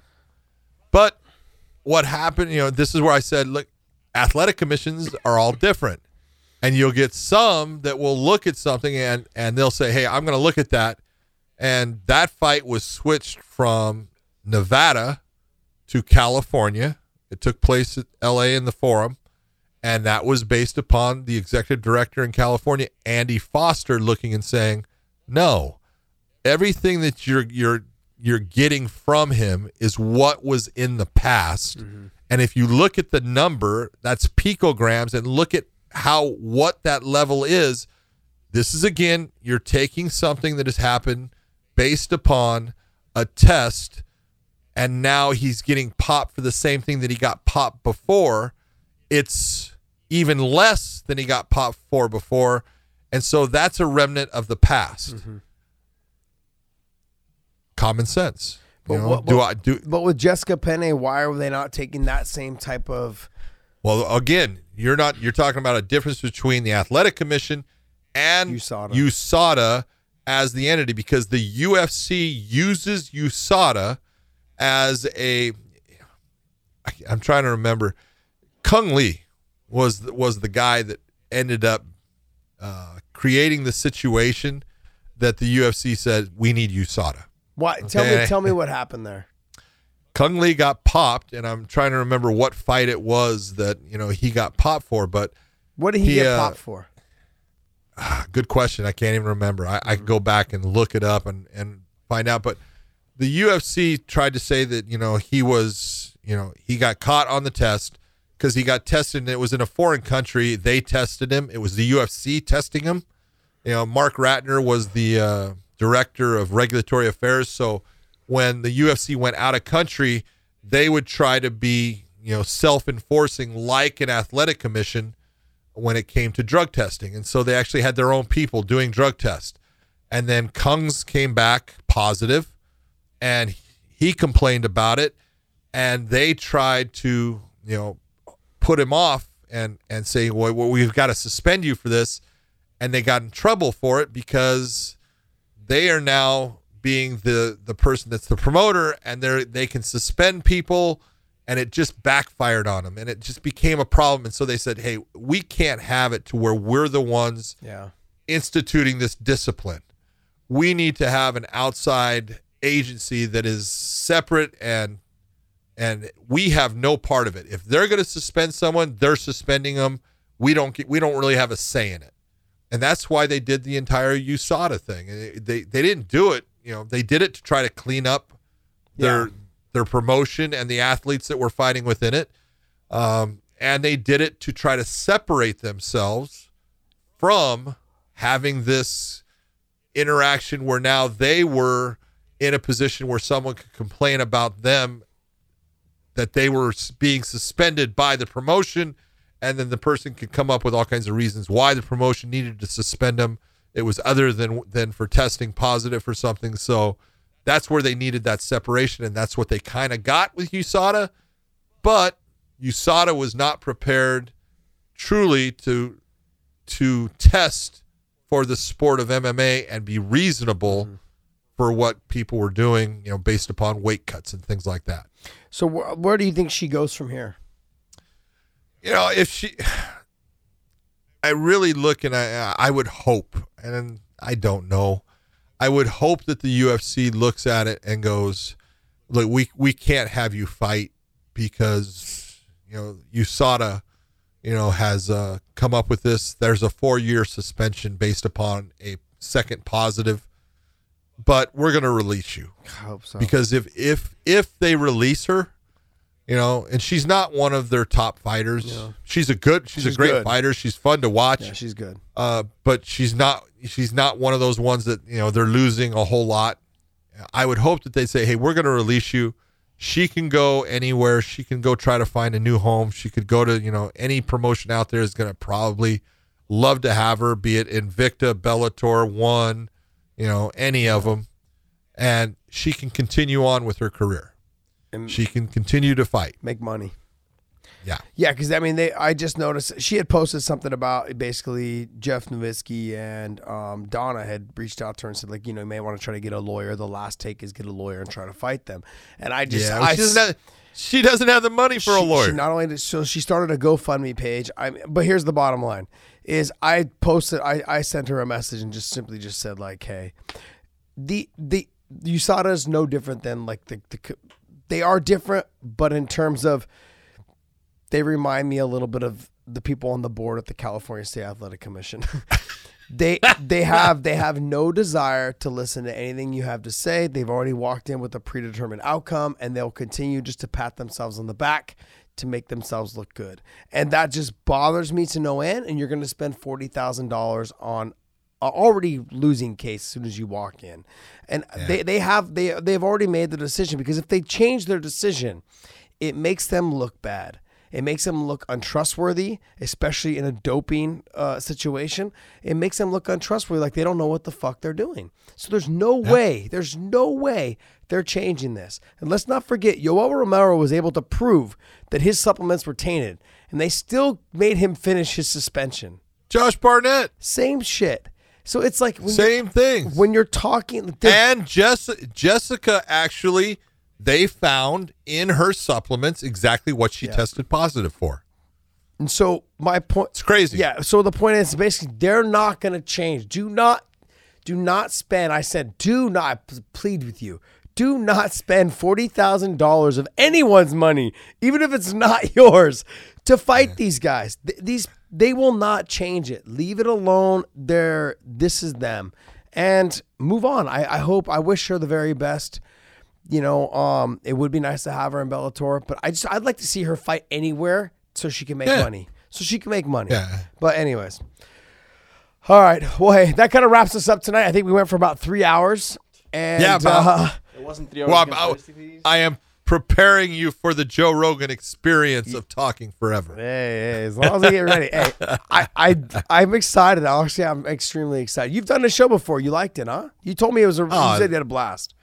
Yeah, he's you know Joe. Joe is so good to have a conversation with because he, he's smart. And he talks about everything. the The biggest thing is you'll start talking about one thing, and then all of a sudden he'll pop into something else, and then you'll kind of talk about that, and it pops into something. It's like we didn't finish the first Yeah, thing. But yeah. yeah, it's all good. Yeah, I'm excited, man. I haven't really had a chance to. Joe and I, we uh, like in the early UFC days, we kind of you know talked to each other quite a bit, and then when I was with Strikeforce, I never really talked to him. I came back to the UFC, kind of touched base a little bit again, and then I left, and I hadn't really talked to him at all.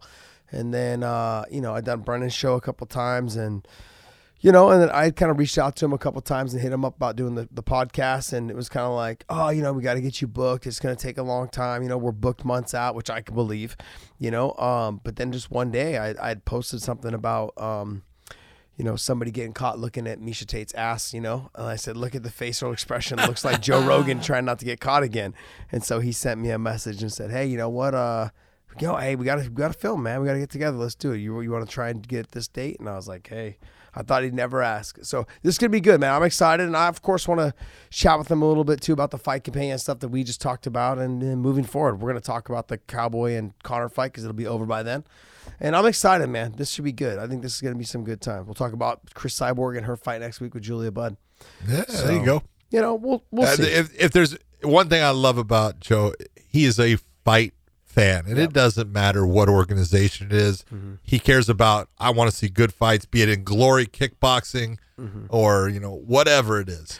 He just loves fights, and he's super super smart about him. Very educated, and he's uh he's a wealth of knowledge. well, so hi- him and fun, fun to be around. him and Brendan are one of the biggest reasons why Ben Askren was able to get to the UFC.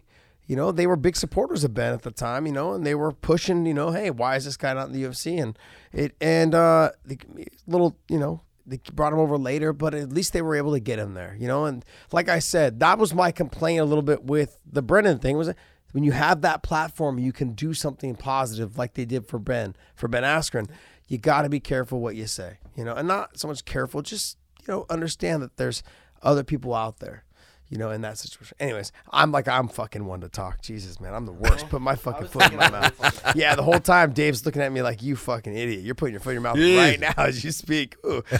All right, guys. Well, hey, thanks for uh, tuning in. The, hopefully the show wasn't too long. You got exhausted listening to us talk. Maybe we'll try to break it up into clips. Like one clip this one. Anyway, never mind. Who knows? We'll just let it all. Yeah, who cares? Look, bottom line is hit the subscribe button on YouTube, Spotify, SoundCloud, Google Play, iHeartRadio, all the platforms. Just hit subscribe. Also on YouTube, hit the thumbs up. Share our videos, please.